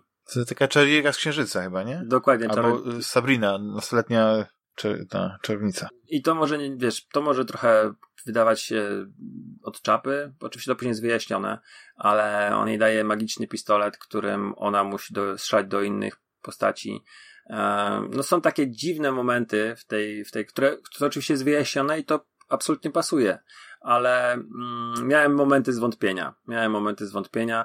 Bardzo fajny, bardzo ciekawy wątek jest yy, bo jak to wiesz, jak to w japońskim filmie, w japońskiej produkcji, mamy Oczywiście. chłopaka, który przebiera się za dziewczynę i, i gdzieś tam jakieś nieporozumienia z innym mężczyzną się pojawiają i jest to takie są śmieszne różne e, rzeczy. Są też, wiesz, oczywiście mamy, mm, wiesz, poważne tematy i jeden wątek, gdzie dziewczyny idą po szkole zjeść i możesz wybrać, czy idą na hot doga, czy idą na hamburgera, czy idą na frytki belgijskie, czy idą na lody i, i musisz mhm.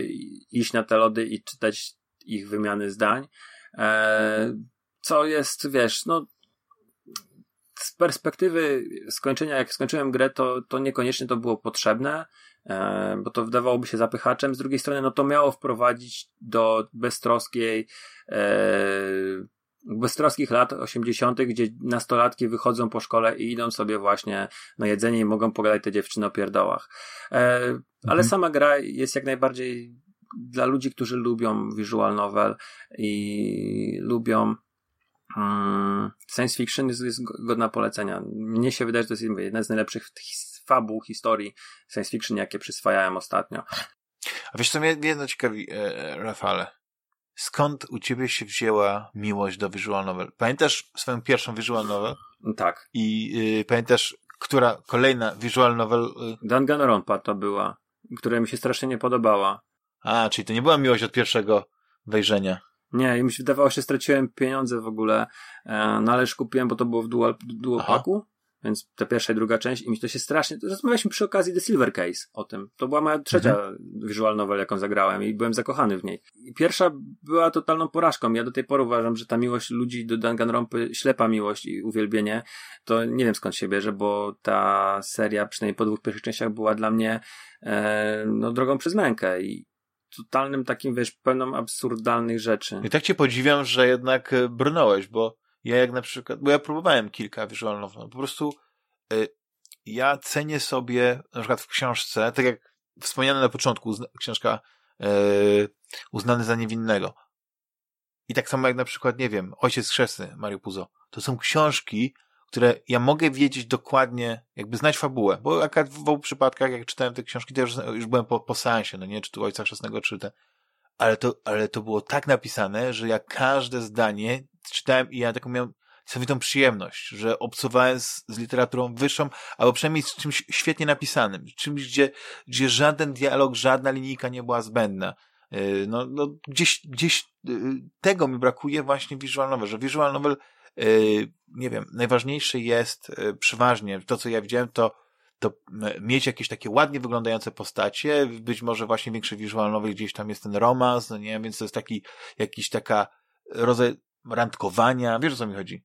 Że, że to jest coś mm. takiego, tak mi się to zawsze pojawiało, że te visual novel to były takie historyjki romantyczne, yy, które tak naprawdę yy, no, były nie, ni to ni komiks, ni to książka, wiesz, coś w tym stylu. Strasznie przegadane. Z, y, ciężko się to czyta, bo wiesz, linijka tekstu, trzeba poczekać, przewinąć i tak dalej. No tu masz voice acting, tutaj masz trochę inaczej. Nie, nie, nie, nie zarzucam cię takim ilością, no, no mam to nagrane. Ale wiesz, to się, to się bardziej ogląda, znaczy to się tak bardziej mm, grało mi, jakbym grał w serial anime, niż bardziej niż, niż czytał książkę, bo jednak mówię, no pełen voice acting i e, zmieniałem sobie głosy, bardzo dobra jest e, i japońska e, ścieżka i angielska, także jak miałem możliwość czytania, bo na przykład wiesz, e, siedziałem bliżej ekranu, no to sobie puszczałem japońską, bo to w biegu przechodzisz. E, a jak e, sobie gdzieś tam leżałem, to nie chciało mi się czytać, to sobie puszczałem angielską. I jedne i drugie głosy mhm. są spoko. Wiesz, bo ja na przykład, jeśli chodzi o moją przygodę z visual novel, to jedyna taka gra, którą wydaje mi się, że jest visual novel, ale miała też dodatkową e, mechanikę tam były zagadki środowiskowe, jakieś łamigłówki, to była gra Nine Hours, Nine Persons, Nine Doors, 999. Nie wiem, czy grałeś na, yy, w tę grę na DS-ie. Bo będziemy zaraz rozmawiać o, chyba wydaje mi się, że to jest kontynuacja, ale... Tak. Tak, ale nie wiem, czy grałeś na... Wiesz co, przyznam ci się, że grałem, ale ja grałem w nią lata temu na wakacjach, na wyjeździe i ja nie wiedziałem, że to jest visual novel, tylko ja myślałem, że to są e, zagadki, wiesz, ucie ucieknij z pokoju, room escape z z jakimiś tam bzdurami tak, po, po drodze, nie? I ja to przewijałem, ja to mhm. przewijałem jak nienormalne i czekałem tylko, żeby, wiesz, żeby e, wejść do tak. kolejnego pokoju zagadki.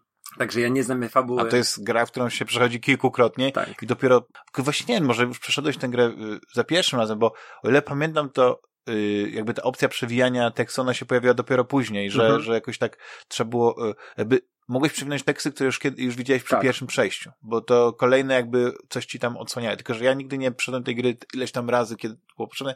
Ja prawdopodobnie przeszedłem ją raz i trochę.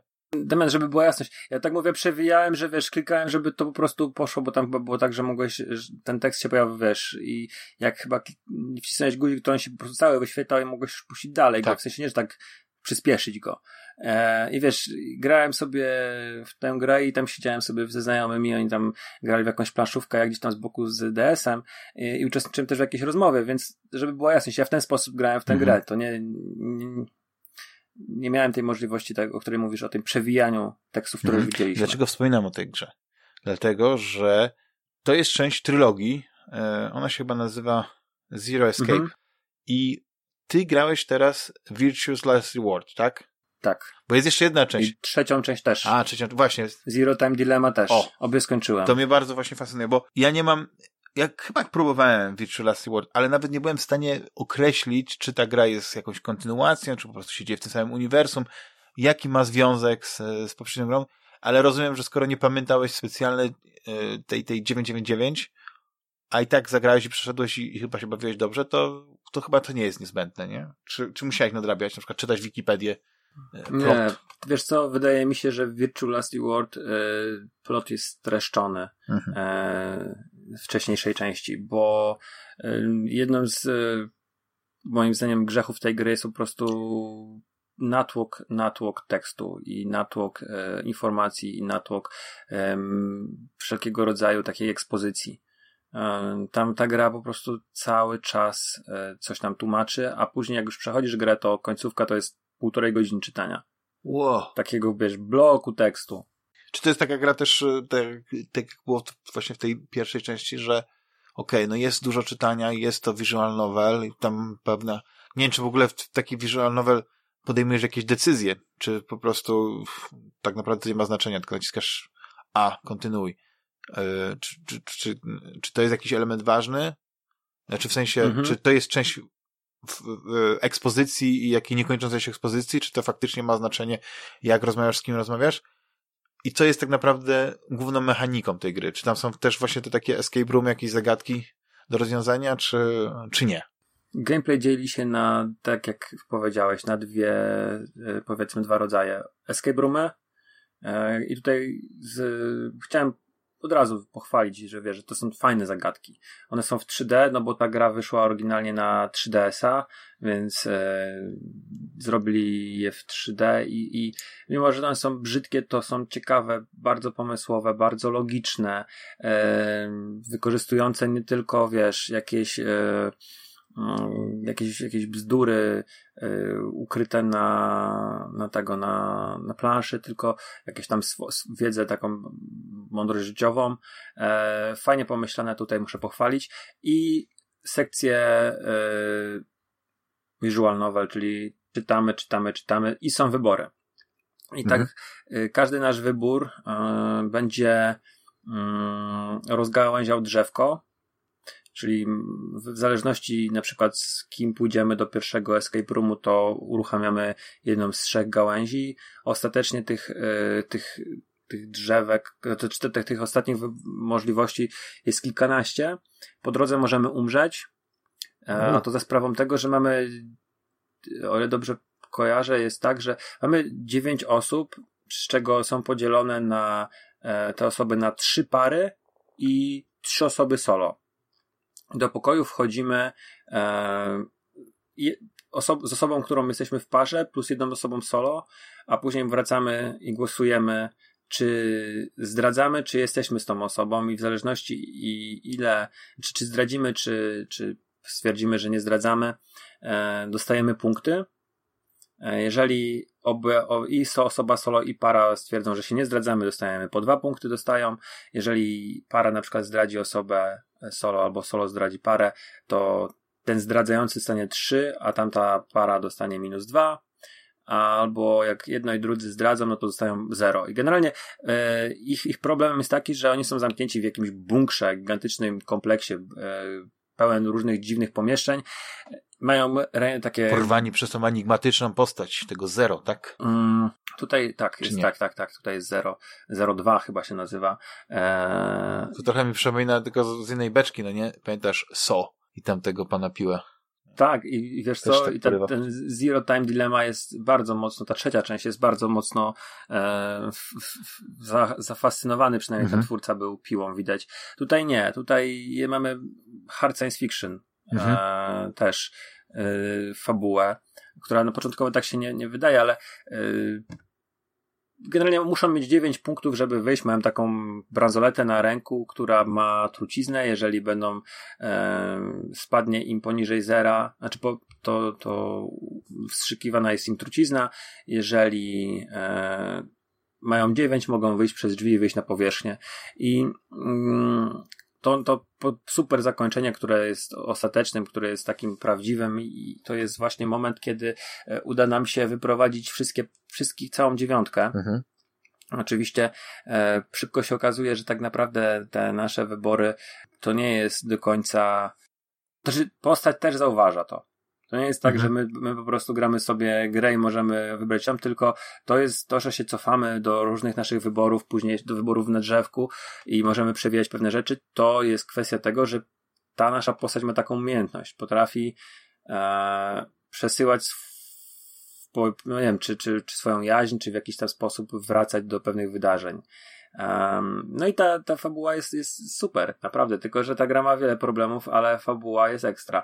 Więc najfajniejsze, że jednym z głównych motywów jest wirus, który wybuchł na Ziemi tuż po ich porwaniu. Oh. I, i, I ten, według tych informacji, które oni tam znajdują w tym kompleksie, to tam e, ma, ma bardzo wysoką śmiertelność i, i, mm, i to jest jeden z głównych e, wątków tej, tego e, te, te, te, tego Zero Escape, mhm. E, Virtuous World. I to jest zabawne, dlatego że no, jesteśmy teraz w świecie, który, w którym jest pandemia, ale gra jest potwornie brzydka. Jest obrzydliwa. Jest jedna z najbardziej brzydkich gier, jakie grałem. Zastanawiam się, czy to nie ma właśnie na znaczeniu to, że ona jest przeskalowana z, z tego 3DS-a. No oczywiście poprawiono taki, taki remaster, zrobili jakiś facelift. Ja grałem na Wicie, wiesz, bo Aha też, żeby słuchaczom dać e, obraz, ja w momencie miałem tak, że dostałem na, na jakiś dłuższy okres ograniczony do Wity. Po prostu chciałem coś, coś, coś tak. takiego, co mógłbym sobie wieczorami pograć, niekoniecznie niekoniecznie a, szukałem czegoś wielce angażującego mechanicznie, znaczy wielce angażującymi mechanikami, znaczy czegoś prostego szukałem. I tak padło na to Virtual World, które gdzieś tam sobie y, dostałem w plusie lat temu. Mhm nie żałuję. Tylko też jest gra. To jest gra na 30 godzin, gdzie są ściany tekstu, bardzo fajne pokoje zagadek. No i tam są tak samo jak w, w, tylko są inne tematy niż w 13 strażnikach. Tutaj mamy y, też tematykę właśnie y, różnych y, rzeczywistości, tak? Teoria, nie wiem, strun, dobrze mówię? Mhm. I że mamy właśnie jeden nasz, powiedzmy, jedna nasza decyzja Mm, wpływa na, znaczy rozdzielenie jakieś tam mamy, to, to, to te dwie ścieżki już zupełnie inaczej idą. Nie, naprawdę widać, że ten twórca, bo to całą trylogię projektował i reżyserował jeden gościu. Nie pamiętam teraz, jak się ten facet nazywa. Przepraszam. Ja tutaj zaraz, zaraz powiem. Dyrektor Kotaro tak. Uchikoshi. Okej. Okay. I on też napisał na pewno scenariusz do tych wszystkich gier. E, widać, że był zafascynowany e, jakimiś książkami, e, kiedy to pisał, jakimiś dziełami kultury, bo tak jak właśnie Virtual Last Reward jest ma swój mocny taki styl pisania i porusza pewne tematy, to już na Zero Time Dilemma, które jest kolejne i mhm i które jest po pierwsze o wiele ładniejsze, po drugie ma pełen voice acting, czyli już nie mamy tych bloków tekstu i nie mamy mm, tego przemęczenia. Ta gra jest też na kilkanaście godzin, nie na, na 30. A czy można w nią grać e, niezależnie od poprzedniej kończy. części, bo ona się dzieje jakoś tak chronologicznie pomiędzy 999 a, a Virtual Last Reward. Nie? Ale wydaje mi się, że musisz zagrać ją ostatnią. Jednak, bo ci za dużo zdradzi. Aha, no właśnie. Tak, znaczy to, to masz po pierwsze masz e, w Virtual Last Reward masz postaci z części pierwszej, E, natomiast w Zero Time Dilemma masz postaci z części pierwszej i z części drugiej. I mm, w, problem jest taki, że w Zero Time Dilemma mówią ci już pewne rozwiązania, których, do których dochodziłeś w Virtual Last Reward, które były jakimś tam revealem. Tutaj masz wszystko na tacy podane, więc jak y, zaczynasz grać w Virtual Last Reward, to ty już to wiesz. Jakbyś grał w odwrotnej kolejności. Mhm. I to nie byłoby zaskoczenia, no po prostu nie widziałbym sensu, wiesz, y, poznawania tej historii od drugiej strony. I w Zero Time Dilemma są Mm, bo identyczny schemat. Eee... Bo ja się zastanawiam, czy na przykład jakbym miał zagrać tylko w jedną, jedyną grę z tej serii, to bym po prostu nie wybrać dilemy? No myślę, że wizualnie może wyglądać najlepiej, natomiast chyba z tego, co yy, dowiadywałem się, to Nine Hours, Nine Person, Nine Doors jest najlepsza i chyba yy, w tę grę powinieneś zagrać, jeżeli ma być jedyna. To zabawne, wszystkie te gry, to tylko tak dodam, bo one są, y, przynajmniej wywodzą się ze starych takich konsol przenośnych, ale one wyszły na PlayStation 4. I jestem ciekawy, tak. jak, jak, jak taka gra, która na przykład, nie wiem, korzysta z dwóch ekranów na, na DS-ie, no nie, ta pierwsza część, ona się sprawdziła na, na, na, na, na dużym ekranie na konsoli, na PlayStation 4. I szczerze, szczerze to mógłbym wygooglać, ale y, to jest, to jest niesamowite, nie, że, że ktoś się tak podjął tego, żeby to tak przerzucić. Ale to wydaje mi się, że to jest kwestia tylko i wyłącznie tego rynku japońskiego i takiej niszy, która jest zafascyna zafascynowana no tymi grami, e, grami japońskimi i te gry japońskie w wielu aspektach, e, znaczy przepraszam, w wielu przypadkach tak naprawdę w ogóle nie wychodzą na, na, e, w, wiesz, w, na, na rynku zachodnim. I my tu sobie rozmawiamy o kilku, dosłownie o garstce visual novel, mhm. które wychodzą na zachodzie, a w, w Japonii może to względu na to, że je się łatwo tworzy, tak? Tam jest tysiące. No i w ogóle na Steamie też z tego co wiem jest bardzo dużo też tak, visual novel, tak. coraz więcej. I to takich nie tylko japońskich. Dostają fanowskie patche, że możesz po angielsku je nie grać, nawet jak są po japońsku tylko wydane. To jest też ciekawe. A, no, no, no ale to, to wiesz, to, to nawet podziemie, e, ostatnio gdzieś trafiłem na bardzo ładne ktoś na Twittera wrzucił bardzo ładny obrazek i, i zwróciłem na to uwagę, i, bo on przypominał mi właśnie e, anime z lat 80. i rzeczywiście to jest chyba kanadyjskich mm, twórców, e, którzy nie mają z Japonią nic wspólnego, same chyba właśnie francusko brzmiące i angielsko brzmiące nazwiska tam były. I zrobiona gra o dwóch dziewczynach w Ameryce, które, która, która wygląda jakby właśnie żywcem była narysowana taką bardzo fajną kreską z lat 80 ale teraz nie pamiętam tytułu, sorry. Mm, jeszcze Zero Time Dilemma, tak jak powiedziałem, tutaj reżyser się zafascynował piłą i mamy e, począwszy od takiej, wiesz, krwawej jadki poprzez e, pewne twisty, to mamy takie mocno inspirowane piłą ale gra jest, wiesz, ładniejsza, ma pełen voice acting i jest krótka, no bo nie mogli sobie pozwolić. To jest, to jest plus tych gier, gdzie jest voice acting, że e, nie, nie patują taką ilością, wiesz, ekspozycji i powtarzania pewnych informacji w kółko i w kółko i w kółko i w kółko. Um, ale ma słabsze pokoje zagadek. Ma momentami żenująco łatwe, może nie wszystkie, ale niektóre były właśnie bardzo, bardzo proste. Takie zero pomyślunku, tylko po prostu znalezienie przedmiotów i powtykanie ich w odpowiednie miejsca. Mm, I chyba tych pokoi zagadek jest mniej. Y, ale to tam różnica jest może dwóch albo trzech. E, I też mamy trzy drużyny, które są uwięzione, mm, muszą grać albo przeciwko sobie i wskazywać, którą drużynę mają wyeliminować, no albo e, jakoś tam sobie pomagać, mimo że nie mają z sobą kontaktu. I to się łączy w całość, tak? Bo tak jak powiedziałeś, y, to jest gra po środku, ale ona wypełnia e, pewną rzecz, o której mm, bardzo mocno e, Virtual World jest, jest skupiony. Tak? Pewne rzeczy, które się działy właśnie przed porwaniem, powiedzmy. Czyli mamy zamknięty temat. Y, nie, nie, jeszcze nie, bo zapowiedziałeś, jakby to wygląda gra, która była przeznaczona na, na dwa ekrany, jak wygląda na PS4. No ja ci mogę odpowiedzieć, bo ja e, zaraz po The Silver Case kupiłem jeszcze jedną e, visual novel, której, którą zawsze chciałem sprawić, a nawet jak miałem 3DS-a, to tej gry nie miałem. Miałem Lightona, natomiast Phoenixa Wrighta nie miałem. Ale Lighton, to przepraszam cię, nie obrażaj Lightona, to nie jest visual novel. No nie, ale wiesz, to, to są były takie dwie serie, które powiedzmy mm, były takie, jak miałeś 3DS-a, to zaraz, albo DS-a, to ktoś się pytał, a grałeś w Phoenixa Wrighta albo w Lightona, no. Zagadki, nie? Był taki moment mojej fascynacji, że sobie kupiłem y, film z profesorem Laytonem, on się chyba mhm. nazywa, mogę przekręcić, ja przepraszam, ale chyba Eternal Diva? Professor Layton i, i, i And Eternal Diva. Bardzo, bardzo fajna te gry były, znaczy tak, tak. No ale mówię, nie miałem Phoenixa Wrighta, była trylogia przeceniona w, w czerwcu Aha. i e, grałem w tą grę 9 miesięcy, No. bo to jest trylogia, trzy pierwsze gry, czyli mm, Objection. Phoenix Wright X, nie, naprawdę, nie, nie, teraz nie ma już tego, bo mówię prawdę.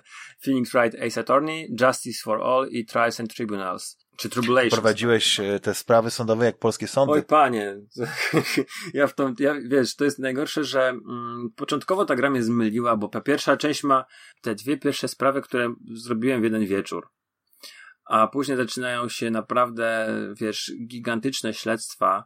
E, I wiesz, podejrzewam, że gdyby się grało z solucją, która mówi ci, a teraz musisz pogadać z tym i musisz wejść tutaj i znaleźć taki dowód i teraz to i to, to może te, te gry bym skończył szybciej, natomiast nie miałem ochoty sobie tego psuć w jakimś tam, wiesz, e, walkthrough, więc grałem w to tak prawilnie, że siadałem, dwie godziny pchałem to do przodu e, i wiesz, przegrywałem na, na rozprawach, bo złe rzeczy wybierałem albo nie, nie wiedziałem czegoś.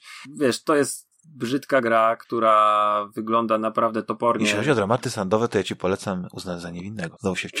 Haha, no dobrze, ja ten film muszę obejrzeć, wiesz, że go nie znam? To ty musisz nadrobić, bo właśnie wykazałeś się absolutnym ignorancją, niewiedzą. Nie znać uznanego za niewinnego. Rafale. No ale przepraszam cię, że ci przerwałem y, y, właśnie Phoenix Wrightem, bo widzę, że jednak jeśli grałeś tyle miesięcy w Phoenix Wright, to znaczy, że to jest twoja druga najulubieńsza gra na świecie. Mm, Trzecia, ale wiesz co, jestem zachwycony tym, jak te wszystkie wątki z tych wszystkich spraw e, się łączą i powiem szczerze, co powiedziałeś, objection, to jest taki rolling joke tego, tej, tej serii. Początkowo masz, jak to pierwszy raz, drugi, trzeci raz usłyszysz po tych tysiącu memów, które widziałeś, to masz takie uczucie cringe'u. Później to zaczynasz akceptować, a później czekasz na to.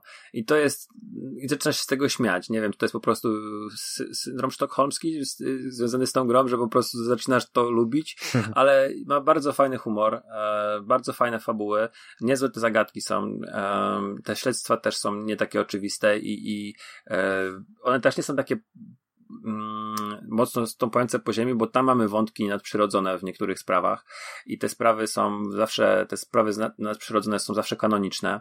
E, w ogóle w pierwszej, w pierwszej sprawie e, znaczy kanoniczne, powiedzmy mitologiczne, o. No ja wiem, że to jest jedno uniwersum, tak? Ale Phoenix Wright to, jak się nazywa ta druga gra? One się gdzieś krzyżują? Wiem, że chyba była jedna gra, y, y, krzyżówka. Chyba był Profesor Layton versus y, Phoenix Wright, tak? Albo Phoenix Okej, Wright versus?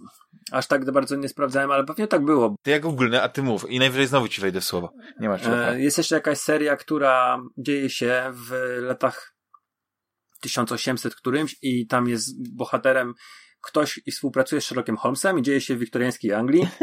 I, I to też może być, ale to chyba nigdy nie wyszło na zachodzie. Musisz sprawdzić, e, bo, bo, bo tutaj nie jestem w stanie ci powiedzieć. No ale to, A ja chciałem tylko powiedzieć, że tak, wyszła gra na, na e, 3DS-a, która się nazywała Professor Layton versus Phoenix Wright Ace Attorney. I to jest właśnie Visual Novel Adventure Puzzle Video Game.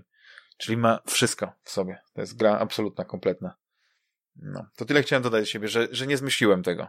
Więc jeśli mówisz, że jest kanoniczne, to wiesz, kwestia jest taka, że może właśnie on, te uniwersa są, wiesz, ta gra jest kanoniczna to wszystko się dzieje w jednym świecie.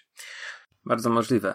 Ale ym, No i jak to jest z tym podzielonym ekranem? Bo tak, yy, nie ma tego. Nie ma tego. Masz jeden, albo grałeś na telefonie, tak? No, jeszcze raz mi powiedz, na telefonie grałeś. Nie, grałem na, na, grałem na PlayStation 4, bo to kupiłem na? PlayStation 4. Nasz, mogłem, mogłem, mogłem chyba tylko Remote Play robić na, na Vita, e, więc, e, więc grałem to na PlayStation 4 i to jest toporne, już tak jak wiesz, te postacie są rysowane, no w- przed 20 laty ta gra wyszła, tak? I to wyszła na, na chyba na Game Boy Advance e, pierwszy raz, e, czy na DS-a.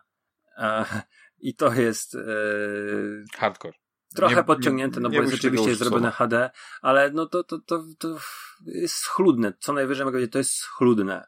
E, ale podobało mi się, wiesz, y, jest fajna muzyka, jest, y, no gdzieś tam te, te kilka dni w miesiącu poświęcałem na, na, na Ace Attorney. E, I czujesz się po skończeniu tej gry, jakbyś właśnie skończył prawo na Harvardzie? e, wiesz co, mm, Czy mógłbyś teraz na przykład bronić się w własnej sprawie? E, chciałbym tak myśleć.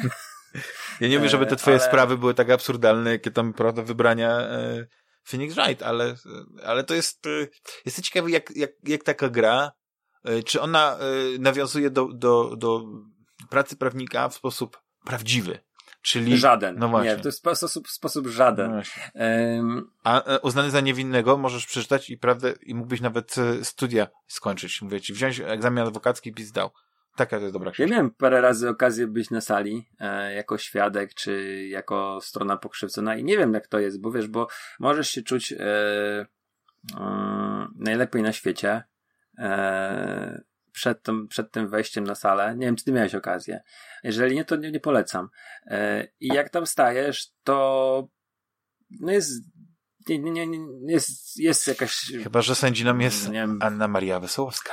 Nie, wiesz, chodzi, chodzi, chodzi o to, że yy, dochodzi do ciebie, że yy, no to co, co, co ty tam robisz, to jest coś bardzo ważnego, tak, że to, że nie mówisz o kłamaniu i tak dalej, ale sama powaga chwili przynajmniej dla mnie, mimo że tam miałem pierwszy raz chyba za 19-18 lat, yy, za drugim razem kurczę, nie wiem, z 30 e, i to, to, to, to za każdym razem na mnie działało jakoś, nie wiem, totalnie zamieniam się w subsoli i e, e, e, e, zaczynam się jąkać, chociaż sam dobrze słyszysz i słuchacze też, też mi się zdarza jąkać, kiedy mi brakuje słów.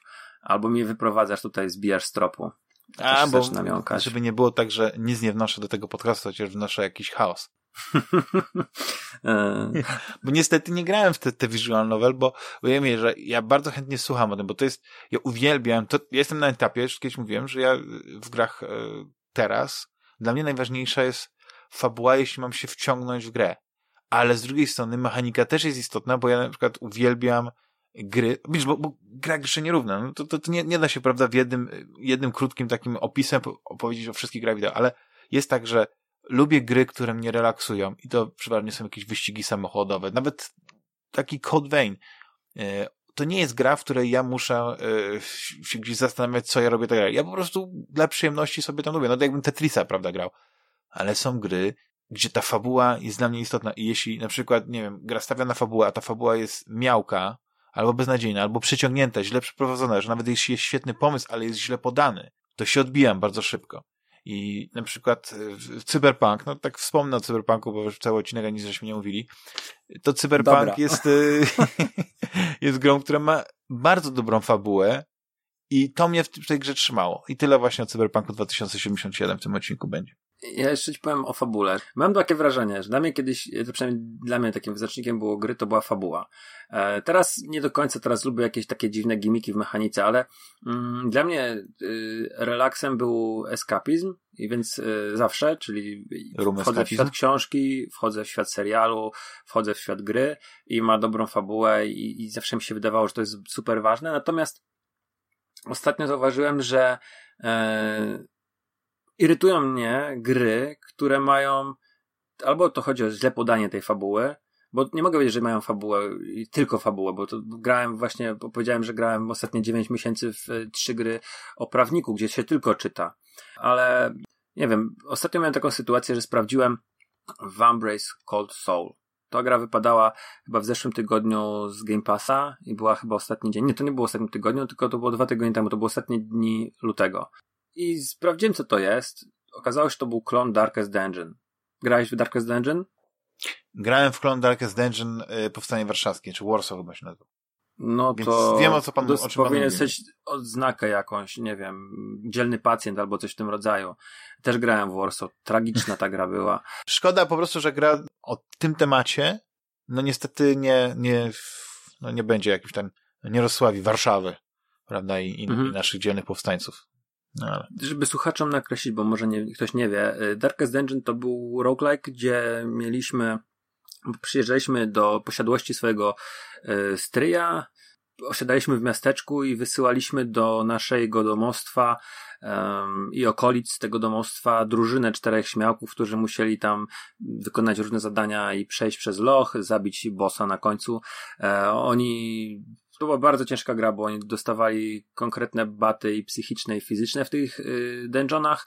Mm, wychodzili pełni jakichś tam, wiesz, chorób y, i różnych dziwnych y, przypadłości. Musieliśmy ich leczyć, a to w lazarecie, a to musieli się tam biczować w sali pokutnej, a to się modlili, a to y, szli do baru i wydawali pieniądze w szulerni, albo chlali, albo y, ściągaliśmy diligencem kolejnych i wysyłaliśmy nabijali, nabijali, nabijali level aż do szóstego, żeby wejść do naszej posiadłości i tam się zmierzyć z pradawnym złem. Cała gra była utrzymana w konwencji Lovecraftowskiej. E, nawet dodatki były po prostu, może jeden był nie, bo jeden był wampiryczny, ale drugi był e, bardzo mocno inspirowany na kolorze z przestworze. I gra miała bardzo charakterystyczny styl. Była 2D rysowana, nasze postacie były po lewej stronie, postaci przeciwników były po prawej stronie. Wymienialiśmy się ciosami w walce turowej. Mm, kreska przypominała taki nurt, który zapoczątkował Mike Magnola. E, ten Kanadyjczyk rysuje Hellboya, on ma bardzo charakterystyczną kreskę. E, wydawnictwo Dark Horse miało kilka komiksów, Dużo które wyglądały podobnie. Bardzo lubi czerni. Dużo czerni, tak.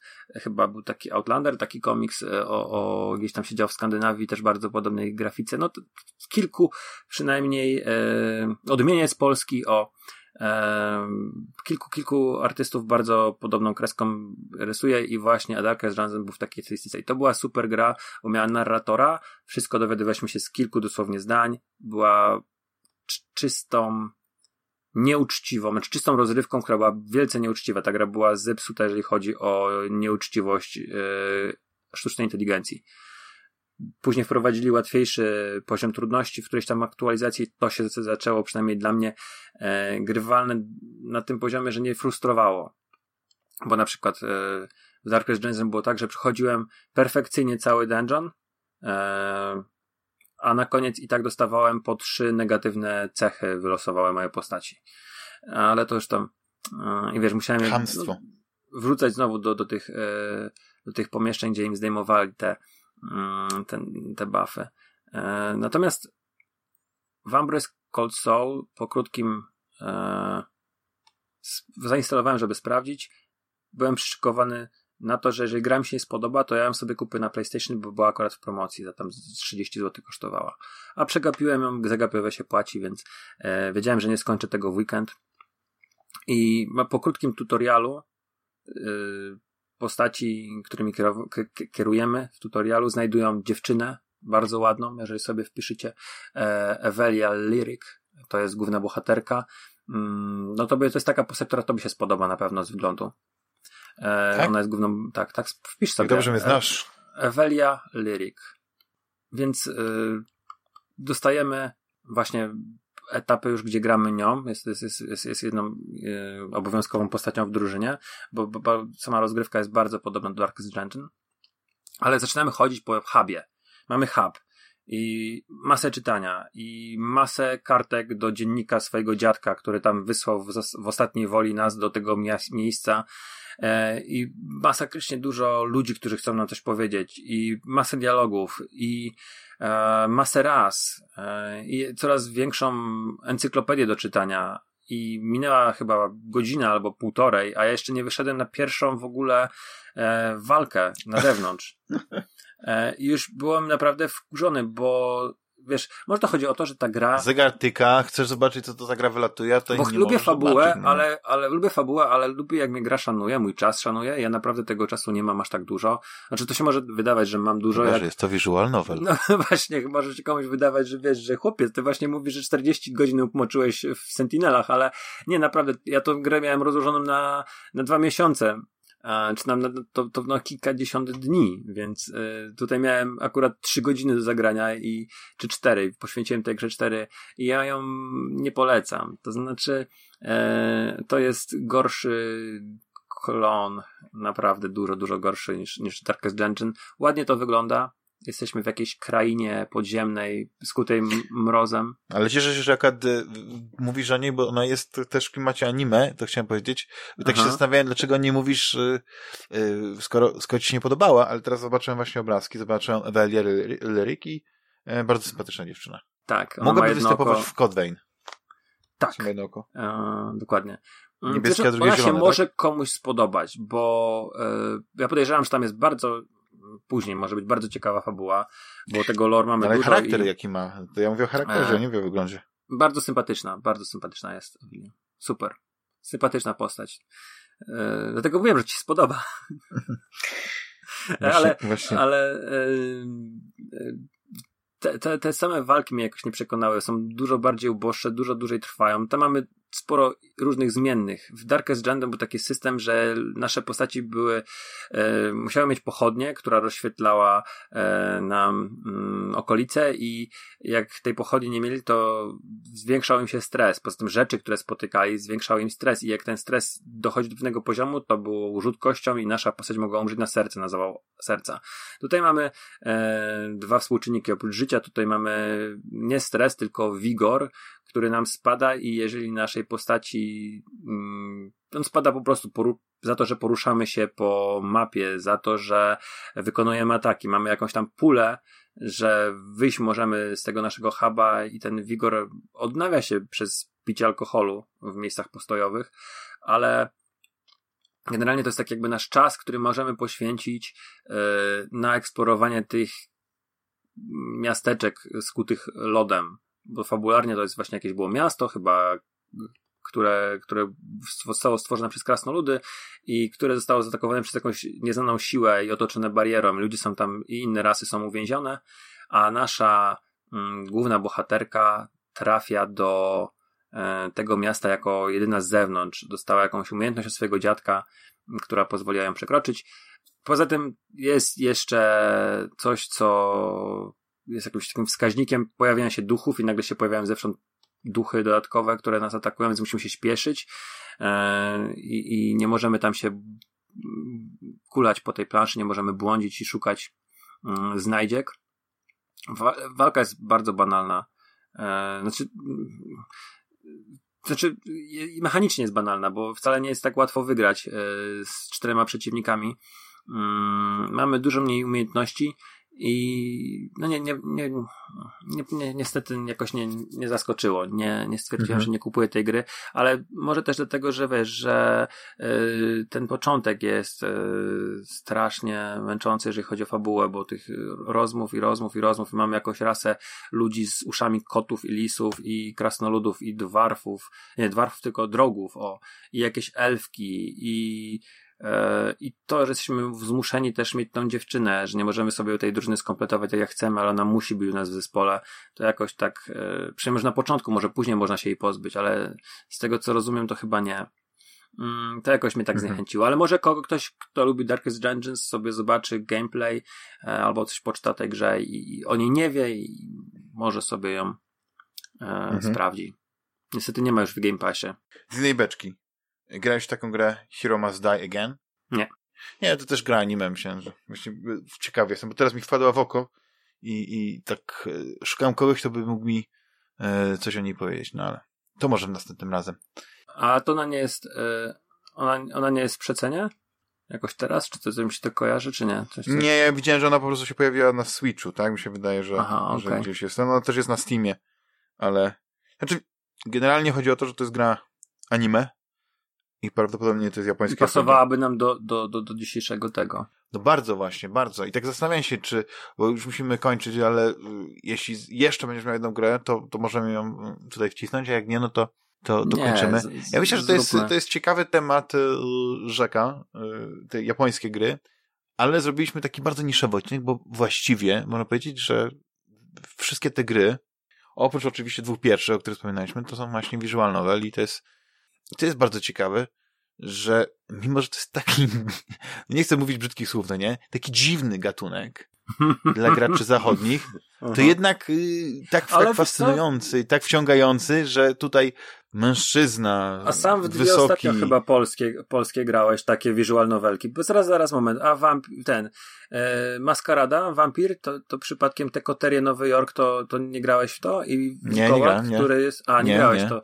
Okej, ale, ale Wilkołaka grałeś. Tutaj jest jedna kwestia, że y, Wilkołak, Serce Lasu i tak samo jak te Wonderlasty, to jest coś innego niż visual novel.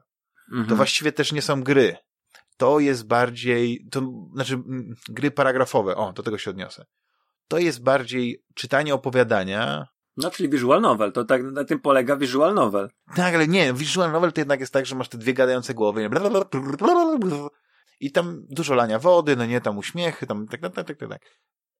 A tutaj masz tak, że po prostu, y, no czytasz opowiadanie, masz podkład dźwiękowy, masz pewną mechanikę do pewnych rzeczy, które w tym y, opowiadaniu się dzieją, w tej historii, ale mm, jakbym miał powiedzieć, no nie na przykład, czemu jest najbliżej tej grze, to tak, to jest, y, to jest visual novel. Ale znowu ktoś mi powiedzieć, ale tutaj to przypomina grę paragrafową. No nie. W grze paragrafowej masz tak, że gra jest paragrafowa jest bardzo rozbudowana.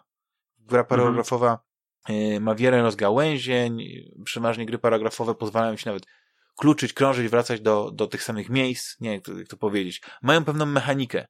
I nie wiem, mhm. czy grałeś taką klasyczną grę paragrafową, która została wydana dawno, dawno temu, dawno temu w Polsce, Dreszcz. Nie, to jest taki klasyczny przykład gry. Mogłem Masz grać, ale wiesz kost... co, grałem w kilka, ale nie, nie było kostek, to nie grałem w takim No nie, no to jest gra, która ma normalną mechanikę, gdzie jak się pojawi jakiś potwór, to możesz zginąć, musisz korzystać, używać przedmiotów i tak dalej, jakby to jest spasowane.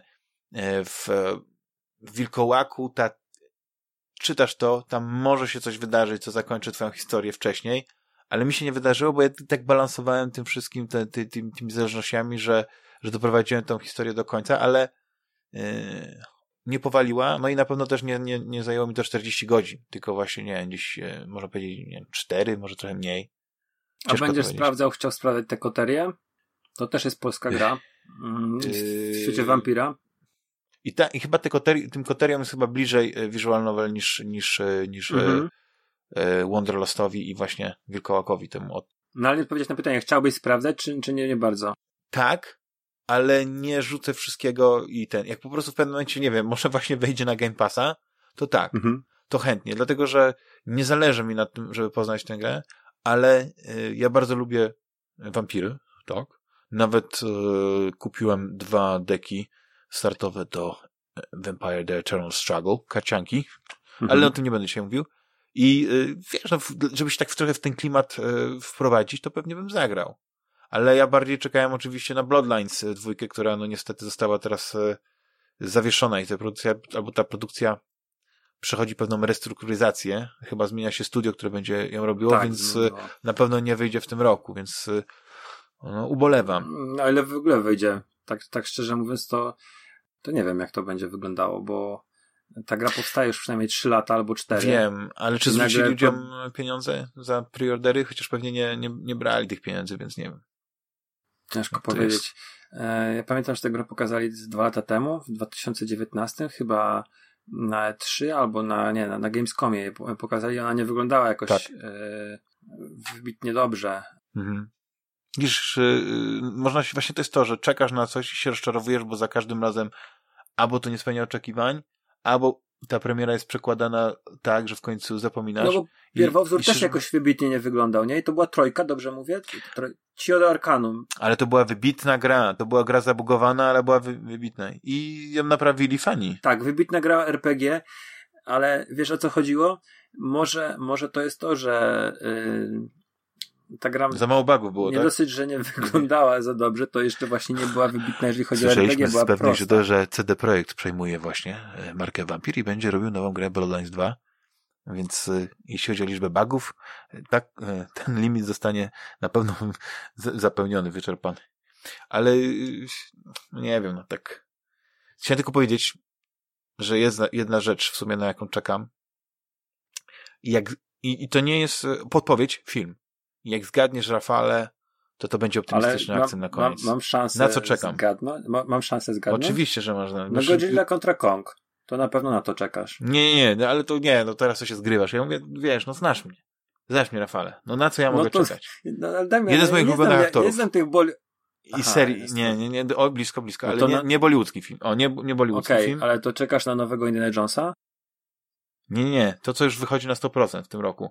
Ma datę premiery. W czerwcu. O, już kolejna podpowiedź. Na pewno już nasi słuchacze krzyczą ten tytuł. nie mam żadnego pojęcia, co wychodzi w czerwcu. Podpowiedź. Ta cyfra e, część tej e, cyfra, o która Jezus, oznacza część szybciej tej, wściekli, tej, dziewiątka, tak? Chciałem być dokończony nawet podpowiedzi, powiedzieć, że ta cyfra pojawiła się trzykrotnie dzisiaj. 999. Tak, szybciej wściekli, dziewiąta część. Ale to wychodzi, jesteś pewien? Bo ja dzisiaj przeczytałem newsa, który mnie, który, który mnie zelektryzował, bo... Czerwiec, 25 czerwca. Wyjdzie w, w Chinach, wyjdzie w tam są kina otwarte. Okej, okay. no tak, to prawda, bo gdzieś tam przeczytałem, że Hollywood wstrzymuje się do jesieni 2022 z premierami, bo oni tak przewidują, że wtedy się pandemia skończy. I tak właśnie zacząłem zastanawiać, co? W ogóle wiesz, tak pierwsza myśl to gdzieś tam zacząłem czytać ten, ten, ten artykuł. On, on nie był przez, nie pamiętam co to, gdzie go przeczytałem, co to napisał, ale to nie było jakieś, wiesz, yy, źródło z tyłka wyciągnięte, tylko to był jakiś taki leg bardziej legitny, może nie variety, ale jakiś taki bardziej legitny mhm. e, serwis, jakaś witryna. Ja się tylko odnoszę do, do oficjalnych e, źródeł, czyli profilu e, Wina Diesla i tam popada data chyba właśnie 25 czerwca i, no super, i tego się super. trzyma. Ja mam, no. ja bardzo chcę iść do kina. Ja nie byłem ponad e, e, rok. Nie, ja byłem na tenecie. Ten, tenet. Tak. I nie żałuję, bardzo się cieszę i uważam, że akad kina to, to, to nie jest miejsce, w którym trzeba się obawiać. W maseczkach, proper social distance, klimatyzacja, czy tam jakiś przewiew ładny i spokojnie można w kinie te dwie godziny e, wysiedzieć, nie? Nie trzeba się całować no tak, z sąsiadem. Wiesz, y, pro, problem był u nas taki, że e, w wakacje jakoś tam nie było bardzo czasu, a później to pozamykali, no i mam tutaj kino rzeczywiście studyjne cały czas otwarte w Beńcach, ale e, no repertuar jest taki sobie. Ale a propos kin studyjnych, wiesz, wiesz co jest fajnego? Że kina studyjne mają taką stronę internetową, gdzie wybierasz sobie film, który chcesz obejrzeć, kupujesz bilet i wybierasz, które jest twoje kino studyjne. I wtedy mhm. to kino dostaje pieniądze za, za bilet. I no ja niestety nie, nie, nie wybrałem się, bo jakoś tak no nie, nie miałem czasu. Naprawdę. Ale było parę filmów, które chciałem obejrzeć. Między innymi chyba ten nowy film e, Romana Polańskiego, był chyba ten Oficer, tak? Czy bardzo możliwe. Nie pamiętam teraz. Nie pamiętam, ale wiem, że było naprawdę kilka takich filmów, kurczę. I, tylko, że no kwestia była taka, że musiałem kombinować, bo musiałem właśnie yy, przez VPN, nie? Bo to jest, bo nie kupisz biletu normalnie, bo jest ograniczenie yy, regionalne, ale widzisz, no ja, ja byłem na, na, znaczy obejrzałem teraz e, film, który, który tak wszyscy, na który tak wszyscy czekali i być może efekt byłby inny, jakby on był w kinie, a jednak nie był. Tylko, znaczy nie, w kilku kinach chyba się pojawił, czyli ta Wonder Woman 1984. Mhm. Słyszałem, że tragedia. Ja przestałem lubić tego Pedro Pascala. Nie wiem, od chyba od czasów Mandalorianina, gdzie go w ogóle nie widać. A ja go, ja go tak naprawdę poznałem chyba w, w Narcos. I w Narcos on tam chyba grał tego generała, czy jednych, jednych z tych gości. Nie, w Narcos grał, grał jednego z y, agentów. Agentów? E, no oczywiście. W Narcos ale, grał jednego z agentów. Ale nie Amerykanów, tylko... Nie, nie, nie. On grał, y, tam był ten ten duet. Yy, A widzisz, to ja, to ja, to ja o, o kimś Z Predatora chłopak, yy, z Predatora chłopak, yy, zapomniałem jak on się nazywa, kurczę. Mhm. Tak, ten blondyn. E, blondyn i Pedro Pascal, to było dwóch e, agentów. A jak się nazywa ten trzeci, taki, taki e, z, chyba z tych kolumnijczyków, taki żołnierz? Tam jest taka scena, gdzie Kościół się po prostu wkurzy, wziął swoje sprawy, sprawy w swoje ręce i to mówię, to jest chyba najbardziej taki najlepszy moment w całym tym serialu i, no tak, tak go pamiętałem. Ale nie, no po prostu ja lubiłem Pedro Pascala, ale jakoś tak yy, on się ostatnio gdzieś ciągle pojawia. To jest, nie wiem. Tak, strasznie Zauważyłeś, że jest. ciągle, że, że tak jakby w Ameryce, yy, Ameryka to wiadomo, cały świat, nie? Jak jakiś aktor jest na fali, to się go wykręca jak, jak, jak gąbkę. No nie wiem, tak ze dwa lata temu, może trochę bardziej, to był Chris Pratt po sukcesie, prawda, w Strażnikach Galaktyki to on był wszędzie, no nie? Później ten y, Jurassic Park, pojawi się, prawda, później kolejne części oczywiście e, Strażników i, i, i tam Avengersi i tak dalej, i tak dalej, ale no, miał jeszcze ten, y, no, miał, miał dużo filmów, nie? Bo nie chcę wymieniać wszystkich filmów, które grali, nie? Tam Pasażerowie na przykład, nie wiem, czy widziałeś. Ale masz rację, Pedro Pascal od Gry o Tron. O właśnie, w Grze o Tron też Aha. kapitalna rola. E, kapitalna. On, on, Pedro Pascal tak, Oberyna grał, tak? I po, po Grze o Tron on był tak, Kingsman, to był Narcos Kingsman i od tego Kingsman to było e, ten Bezlitości dwójka, Potrójna granica, e, Mandalorianin, e, właśnie Wonder Woman i, i, The Last of Us teraz tak, bo on będzie grał Joela. Dla mnie za dużo trochę jest. Znaczy wiesz, no, to jak tak przeczytałeś, to może nie było tak dużo, jak się wydaje. Nie, tylko, masz tak... rację. Ale trafię akurat w filmy, które powiedzmy gdzieś tam w, Tak. są w mojej... Bo Jedy- tam jeszcze coś po drodze na pewno były, a teraz wymieniłem tak... Jedyne filmy, które są kręcone w tym, y, w, podczas pandemii, to albo są filmy Wegi, albo filmy z Pedro Pascal. I to jest w ogóle jakaś masakra. Ale nie, ja, ja, ja jedynie, co mogę powiedzieć, to nie podoba mi się po prostu kreacja Pedro Pascala. I to nie jest wina jego jako aktora, tylko to jest y, tej postaci, bo nie wiem, czy, czy kojarzysz y, chociaż troszeczkę fabułę tego Nic nie 1984. wiem, nic nie wiem, tylko wiem, widziałem em, On No gra takiego prostu- gościa, który, y, który zamienia rzeczy w złoto, tak? Dobrze rozumiem? Tak, chodzi mi o to, jak on wygląda. Jest w ogóle zrobiony na blond. To są lata też 80., no to ta inna trochę moda, więc włosy ma zaczesane tak trochę w stylu włoskim, ale jakoś tak z małą ilością e, tej, e, nie żelatyny, tylko to się mówi? Nie terpentyny. Brylantyna. Brylantyny. Brylantyna.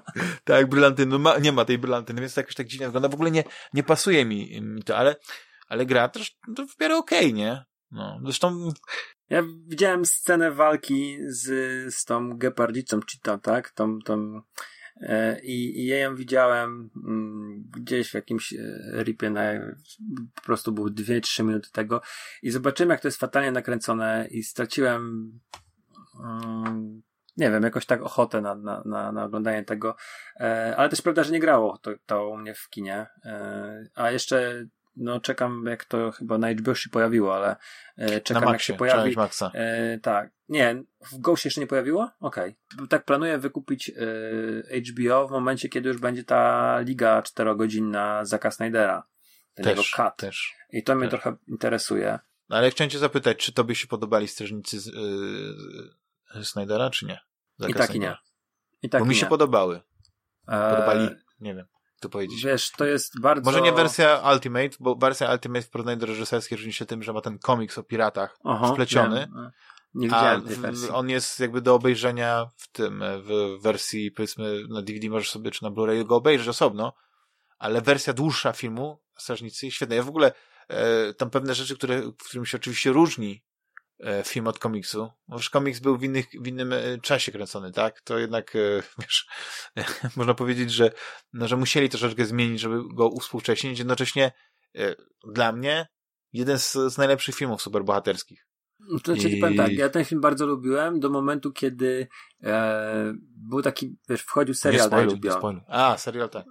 Serial jest I ja słabiutki. zrobiłem tak, że przeczytałem sobie po tym serialu komiks jeszcze i później jeszcze obejrzałem film i mam pewne zarzuty do tego filmu, ale no nie chcę spoilerować. On jest wizualnie i audiowizualnie też. Audio tam jest muzyka, Tak. robi kapitalną robotę, on jest piękny, fajny, e, bardzo wierny w wielu miejscach. Wiesz co, muzyka na początku, ta czołówki, cały ta, ten montaż, nie, z, z, Mhm. z Dylana Time is a Changing, rewelacja. To jest, wiesz, ja to, ja to oglądam tą czołówkę i, i się rozpływam. Ale Snyder nie zrozumiał tego, tej końcówki nie zrozumiał, moim zdaniem.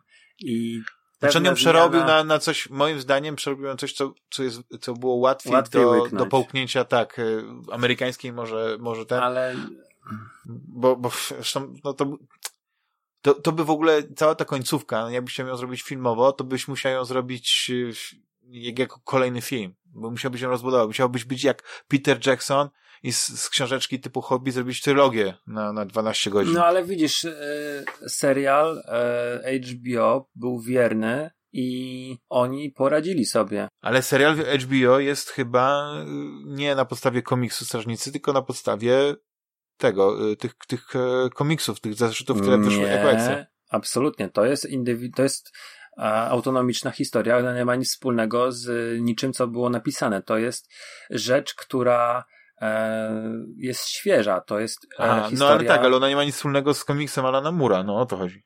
Ma. To jest bezpośrednia kontynuacja. Znaczy, może nie bezpośrednia, ale to jest kontynuacja. Tam jest to, co się stało w, i to jest pokazane. To jest dosłownie po, y, powiedzmy, po wydarzeniach, to, to, to się dzieje godzina po strefie zero i mamy pokazane dokładnie to, co się stało w Nowym Jorku. A widzisz? Tak jak to było napisane w książce. I obejrzyj ten serial. On jest Ja świetny. obejrzałem tylko jeden, jeden odcinek i tam było o tej takiej mścicielce, tak? I ja zastanawiałem się, Mm, jak to nawiązuje musisz do, to do obejrzeć. To znaczy tak. I być E, może tu umknęła te, te, ten wątek, to łączenie, widzisz, yy, tu wychodzi moja jakaś taka, nie wiem, to nie łączy się, nie to, się, to nie łączy się w pierwszym, drugim czy trzecim odcinku, ale e, ten serial jest no pięknym, ale naprawdę pięknym e, hołdem e, tak. wielu, wielu rzeczy, które były um, u mura, na przykład pierwszym strażniku, w ogóle jest cały jeden odcinek, gdzie masz o pierwszych strażnikach, nie? E, poświęcony, dzieje się w latach tam um, międzywojnia, tak? Dobrze mówię? I, i zaczyna się w ogóle, wiesz, e, on, to, jest, to jest problem z tego, tego serialu. On się może wielu osobom nie podobać, bo jest bardzo przesiągnięty pewnymi trendami politycznymi obecnymi. i myślowymi. Tak. Obecnymi. Tak. Zaczyna się od masakry w Oklahomie, tak? Dobrze tak. mówię. I w Oklahomie nie, nie, w Tucson. No nie, nie, ale to... to no nieważne, tak, w każdym razie tak, mamy... Spoilers. Nie, no to jest pierwsze 30 sekund, to, to, a to się już stało w latach 20., więc no to nie jest żaden spoiler, to nie, jest nie, historia. To jest, no, rozumiem, tak. No, ale może nie e, wszyscy Natomiast... lubią e, słuchać o historii w formie podcastu. Podcastu. Przepraszamy. E... Wybacz Dan, Dan Carlin, czy jak się nazywa. E... Hardcore tak, History. Ale myślę, że nie zabierzemy mu słuchaczy nawet tym, tym moim wstrętem. Natomiast e, to może się nie spodobać, ale sam serial jest świetny. Naprawdę to jest jedna rzecz, którą, którą strasznie ciepło wspominam, tak e, z 2019 roku i aż to jest po prostu szok, że to już tyle, tyle czasu, upłynęło, tak, bo e, te seriale, wiesz, nawet te takie limitowane serie, był taki moment, że mnie strasznie rozczarowywały i miałem jakieś tam swoje ulubione, jasne, i, tylko że do tego też przestałem oglądać, bo mi się już nie chciało. E, szkoda mi czasu, ale też mi się nie chciało angażować w serial, który mnie rozczarowywał. A Strażnicy od HBO są rzeczą, która e, wynagradza widza. I to jest y, naprawdę fajne, że śledzisz ten serial i łapiesz e, nawiązania, łapiesz te, te, te sznureczki, które, które się tam e, gdzieś mm, łączą, no to jest świetne, naprawdę. No to tym optymistycznym akcentem i tą rekomendacją e, no przekroczyliśmy jednak ten, te 90% miało być o grach. Wydaje mi się, że jakieś 87% było. Ale bardzo Ci dziękuję, że mi e, trochę otworzyłeś oczy na tych, tych strażników, bo ja się odbiłem nie wiem dlaczego e, w tym momencie, bo, bo chyba widziałem co najmniej dwa odcinki lub trzy, bo ja to oglądałem y, przez, y, przez stronę y, chyba no właśnie. Tylko Damian, nie możesz, wiesz, oglądać tego z komórką w ręku i, i wiesz, z tabletem. Na iPadzie oglądałem. Ale, aha, no, ale to nie możesz tego, wiesz, musisz się skupić. To jest takie moje, moje, moje e, rada. Czy nie mogę na przykład robić na drutach, czytać, grać właśnie w, w Delta 5, no, tylko no. oczy na, na ekran. Na ekran, tak. Uszy w słuchawki. Dokładnie. Dziękuję Ci, Rafale, za. Ja również, Tobie. Kolejną fascynującą rozmowę. 495 odcinek za nami. Pamiętajcie, żeby nas odwiedzić na stronie www.fantasmagiera.net, lubić na Facebooku, subskrybować na e, YouTubie, klikać e, w ten dzwoneczek do, do notyfikacji. Następny odcinek już za tydzień. Cześć, hej. Cześć.